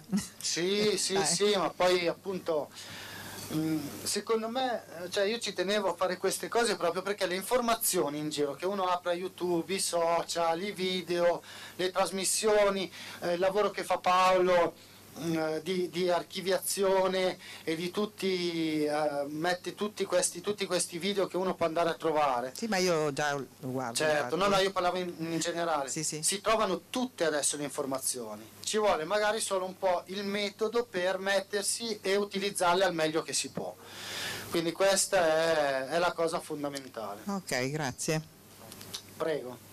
Ah, forse eh, vi dico subito che ho ancora pochissimi minuti perché ho piantato mio figlio a casa a Mogliazzo e lo devo andare a recuperare che mia mamma ha i capelli in piedi. Buongiorno. Buongiorno. Intanto grazie e complimenti. Grazie. Il mio problema, gruppo 0, eh, colesterolo 370, trigliceridi praticamente nulli, non ce ne sono Eh, i perché i, i trigliceridi salgono con i grassi, soprattutto animali, Ecco. quindi eh, i salumi, i formaggi, generalmente, non so, il burro, questi alimenti qua, o tipi di latte animale Ma intero. io seguo abbastanza la dieta, eh, la vostra Invece dieta. il colesterolo, beh, intanto camminare prima cosa d'aiuto. Tutti, tutti i giorni un'ora. Molto bene. Eventualmente anche lì nel diario posso mettere anche quello che faccio di attività fisica che significa aumentare leggermente il passo, non per forza la distanza, prima aumentiamo leggermente il passo e la rapidità, la velocità. L'altra cosa è che ehm, stessa cosa, il colesterolo, stessa cosa del, del- del problema di cui parlava la signora. Frutta, dolci, zuccheri, cereali, pseudocereali molto amidacei come il saraceno. Il suo gruppo, non so se parla per lei o per... eh, No, parlo per me, allora frutta praticamente l'ho e il suo gruppo del dimenticata. sangue qual è? Zero. Zero, ok. Eh, basta frutta eh, e poi sì, qualche dolce. Ok, Però non è anche neanche lì- una cosa Perfetto, vediamo di capire cosa significa qualche dolce nel giro di una settimana. No, no, no, no, no, ma Sì. questo lo farà lei. Quindi scrivendo. Poi a volte può essere che ogni tanto ci sta il riso, ogni tanto c'è il saraceno, però già se metto in fila il riso. che Riso una, una volta alla settimana, Poi il la saraceno. pasta una volta alla settimana, la pizza l'ho quasi dimenticata. Ok, Il saraceno non mi fa bene perché l'ho- Ok, ho notato che perfetto. non è il mio cereale. ok. Eh, ecco, extra- la carne mi piace. L'olio extravergine? Eh, lo- sì, però lo, lo mischio, co- non lo mischio, faccio un po', un po' col vinacciolo. Eh, comunque provi a scrivere per una settimana e così si rende conto. Mm.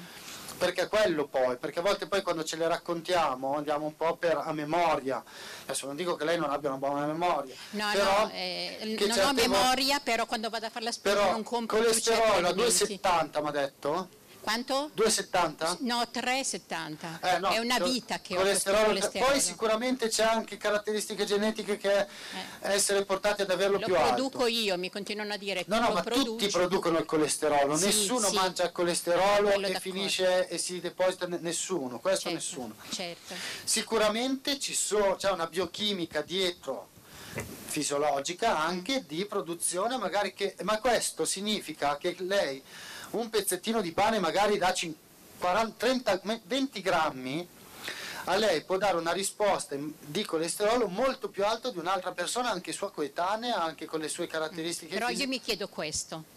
Ho quasi 80 anni, non ho mai avuto niente.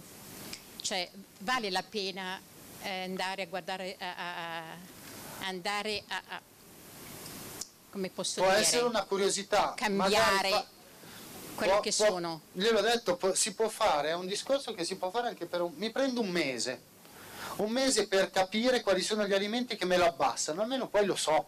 Una volta che lo so, perché tra Sì, tutti sì, quelli che sì. abbiamo elencato ce ne saranno di sicuro alcuni più incisivi, alcuni meno incisivi. Di conseguenza, quando vado a capire, Certo, La- pre- ad esempio la carne capriolo, e poi finito, eh, che ho sentito prima, siccome mi, eh, mi piace la carne, e, e vabbè, la mangio una volta sola quella rossa alla settimana, eh. certo, ma Però come la la fa, mangerei- stufa- fa lo stufato col capriolo?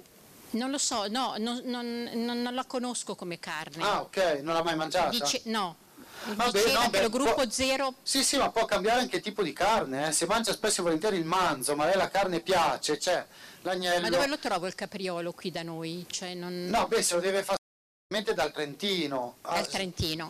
Sugli Appennini, sugli Appennini è un tipo di carne che viene cacciata, io le consiglio da- di assaggiarlo, ha un gusto dolciastro il capriolo, un po' diverso rispetto anche al cervo, Ah. che magari uno va in vacanza, sai, il gulat di cervo è al rifugio, capita di mangiarlo, di assaggiarlo. Comunque, se lo fa spedire, lo può trovare secondo me su internet, lo trova. Va bene, va bene. Spesso e volentieri comunque la cacciagione viene dalla Nuova Zelanda, cioè quella che si trova in commercio al supermercato. Però uno intanto dice lo provo, l'assaggio, se poi mi metterò d'accordo con qualcuno che li alleva o li caccia o cose varie, e- Mm, Va bene. Grazie infinite. c'è qui davanti, forse facciamo qui davanti, poi dietro anche perché poi devo lasciare la sala. Le, passalo qua davanti, poi dopo la signora dietro. Sì, va bene, naturalmente non voglio... Allora, nel caso di tiroide atrofizzata, può l'alimentazione risvegliare l'organo? Ma non si tratta di... eh, Con guarda- ipotiroidismo e eh, tiroidite di Hashimoto Attenzione, ecco, è questo il discorso, che non è tanto la struttura della tiroide, perché a volte ci sono persone a cui è stata tolta la tiroide che sono rimasti anche solo piccoli pezzetti, bisogna guardare la funzionalità della tiroide. Quindi se questa persona ha detto che è ipo, Ipotiroidea, sono Ipotiro- io, Ah, ma sono in perfetto. terapia. ok, perfetto. Allora l'importante è vedere se la tiroide ancora funziona, per valutare la funzionalità si guarda il TSH. Chiaramente in terapia il TSH è normale. Certo, però nel momento in cui lei è entrata in terapia era zero prima? No, Quanto io ho avuto 45 anche, Ha avuto anche 45 dieci anni fa. Quindi, Poi piano piano ah, si è stabilizzato. per tutti, ipotiroideo, iper, ipotiroidismo, ipertiroidismo non vuol dire funziona poco o funziona tanto, è il rapporto diverso tra gli ormoni tiroidei. Gli ormoni tiroidei che si vanno a guardare negli esami del sangue generalmente sono i tre principali, TSH, l'ormone tiroideo e T3 e T4 triiodio tirosina e tetraiodio tirosina. Ti, sì. Quindi sono questi tre. E quindi è il rapporto diverso tra i valori che va a identificare l'ipotiroidismo e l'ipertiroidismo. Non è il fatto che lavora tanto la tiroide e lavora poco la tiroide, quindi è una cosa diversa. Se la, la, la tiroide funziona, lei che, che farmaco prende? Leotirox? No. Tirosin? Eh... Tiroide, tiroide del maiale. Tiroide 7, tiroide del maiale. Va bene, perfetto. Quanta ne prende?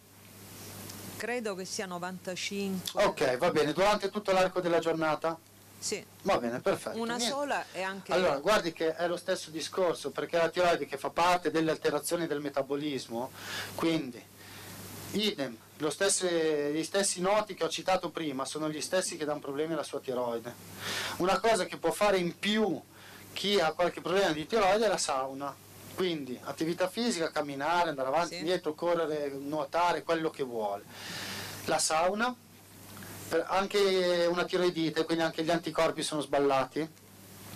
Tempo fa, non l'ho più rifatto. Eh, adesso dovrebbe fare gli esami, fare una eco, valutare se ci sono stati cambiamenti nella sua tiroide, vedere gli esami come sono messi, se vuole capire intanto ridurre quegli alimenti che abbiamo detto, dolci, zuccheri, frutta, cereali, alimenti molto amidacei, cioè alcune persone con problemi di tiroide anche quando arrivano alle quando arrivano dopo le 17, dopo le 16 i legumi non dovrebbero mangiarli, la zucca non dovrebbero mangiarla. Però eventualmente, adesso perché non vorrei eh, occupare poi il tempo di chi viene dopo di me, ma mh, ridurre drasticamente quelli, non usarli più dal pranzo in avanti, quindi non usare più nel pomeriggio, né- quindi merende, cene. Usa per caso le gallette di riso? No, Ok. La colazione è dolce, salata? ma mangio pochissimo, a volte la salto la colazione. Stamattina cosa ha mangiato? Niente, ho preso una barretta qui e mi è venuta anche la tosse. Eh, ce l'ha qua la barretta? No, quella era mandorle. Sì, ma mandorle stanno insieme, ci sono o, del- o degli amidi o del- del- dello sciroppo di riso, Sì. che quello è il peggio del peggio. eh. Non lo so, soltanto che avevo fatto. Cioè gli zuccheri, gli amidi che derivano dai cereali, gli zuccheri che derivano dai cereali, quindi il malto che deriva dall'orzo, dal riso, malto di riso, malto d'orzo, maltodestrine che vengono dal mais, altri tipi di zuccheri, ma anche la frutta per molte persone. Lei è gruppo A, No, zero. gruppo 0. E quindi mettersi a mangiare dei gran secondi, verdure, carne, pesce, legumi, la zucca può sostituire egregiamente anche i cereali. Anche perché poi le persone che soffrono di problemi di tiroide non è detto che siano magre perché la tiroide funziona troppo, ma proprio perché magari usano questi alimenti che causano malassorbimenti. Quindi ad esempio queste barrette che magari dentro ci sono anche degli cereali soffiati. No, ma io non mangio barrette quotidianamente, l'ho presa adesso Ho perché fatto un ero a esempio. digiuno. Se no, in generale, la- mi dica una colazione che fa durante la Io settimana. prendo un caffè liofilizzato, generalmente la colazione non la faccio Eh, più. caffè liofilizzato, come ho raccontato Eh, all'inizio, caffè sì, solubile Ho può essere uno dei primi responsabili per dire. E poi il caffè in generale comunque per le persone di gruppo 0 forse il meno peggio è quello del bar, perché quello della moca a volte contiene più caffeina e dà più problemi all'apparato cardiocircolatorio e l'apparato, quindi la motricità È e il movimento delle mani, a volte quello della moca dà più problemi di quello del, di quello del bar.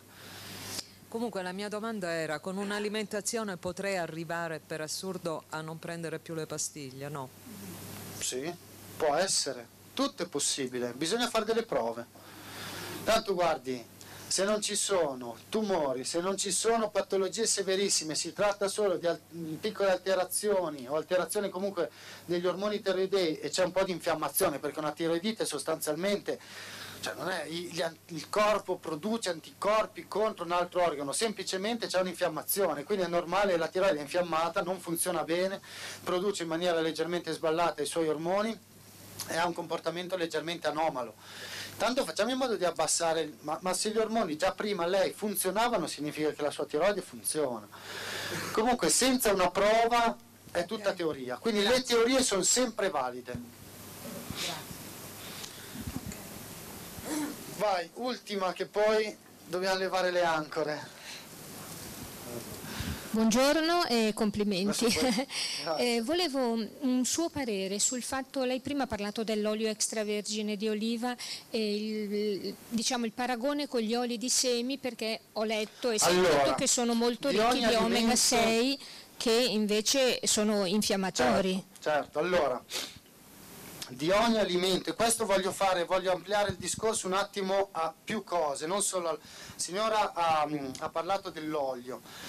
In Italia abbiamo la fortuna di avere l'olio che può essere siciliano, pugliese, calabrese, campano, del lago di Garda, della Sardegna, della, ehm, di ovunque, del lago di Iseo, della Liguria, ne abbiamo tantissimi tipi.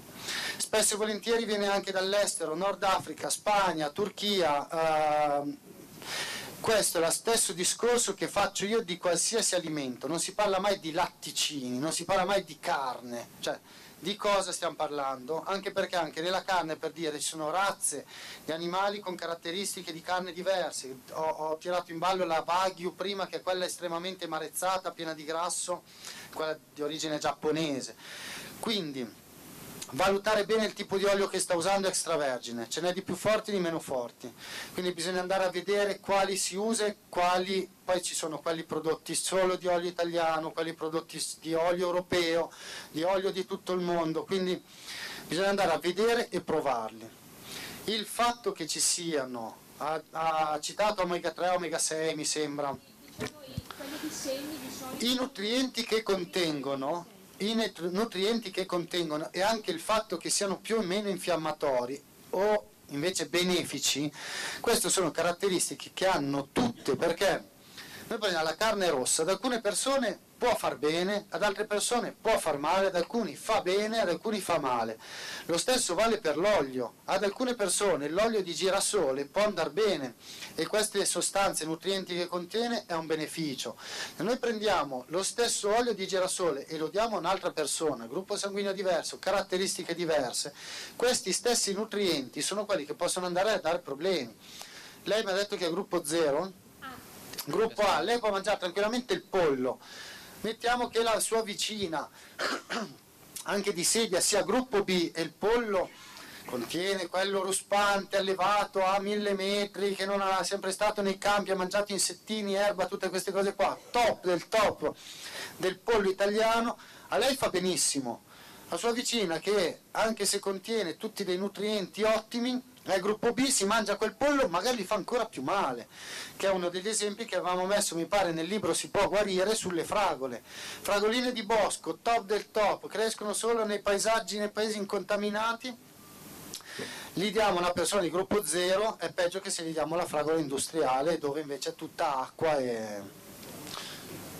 Mi sa che arrivano, lasciamo il posto. Grazie a voi, bravi.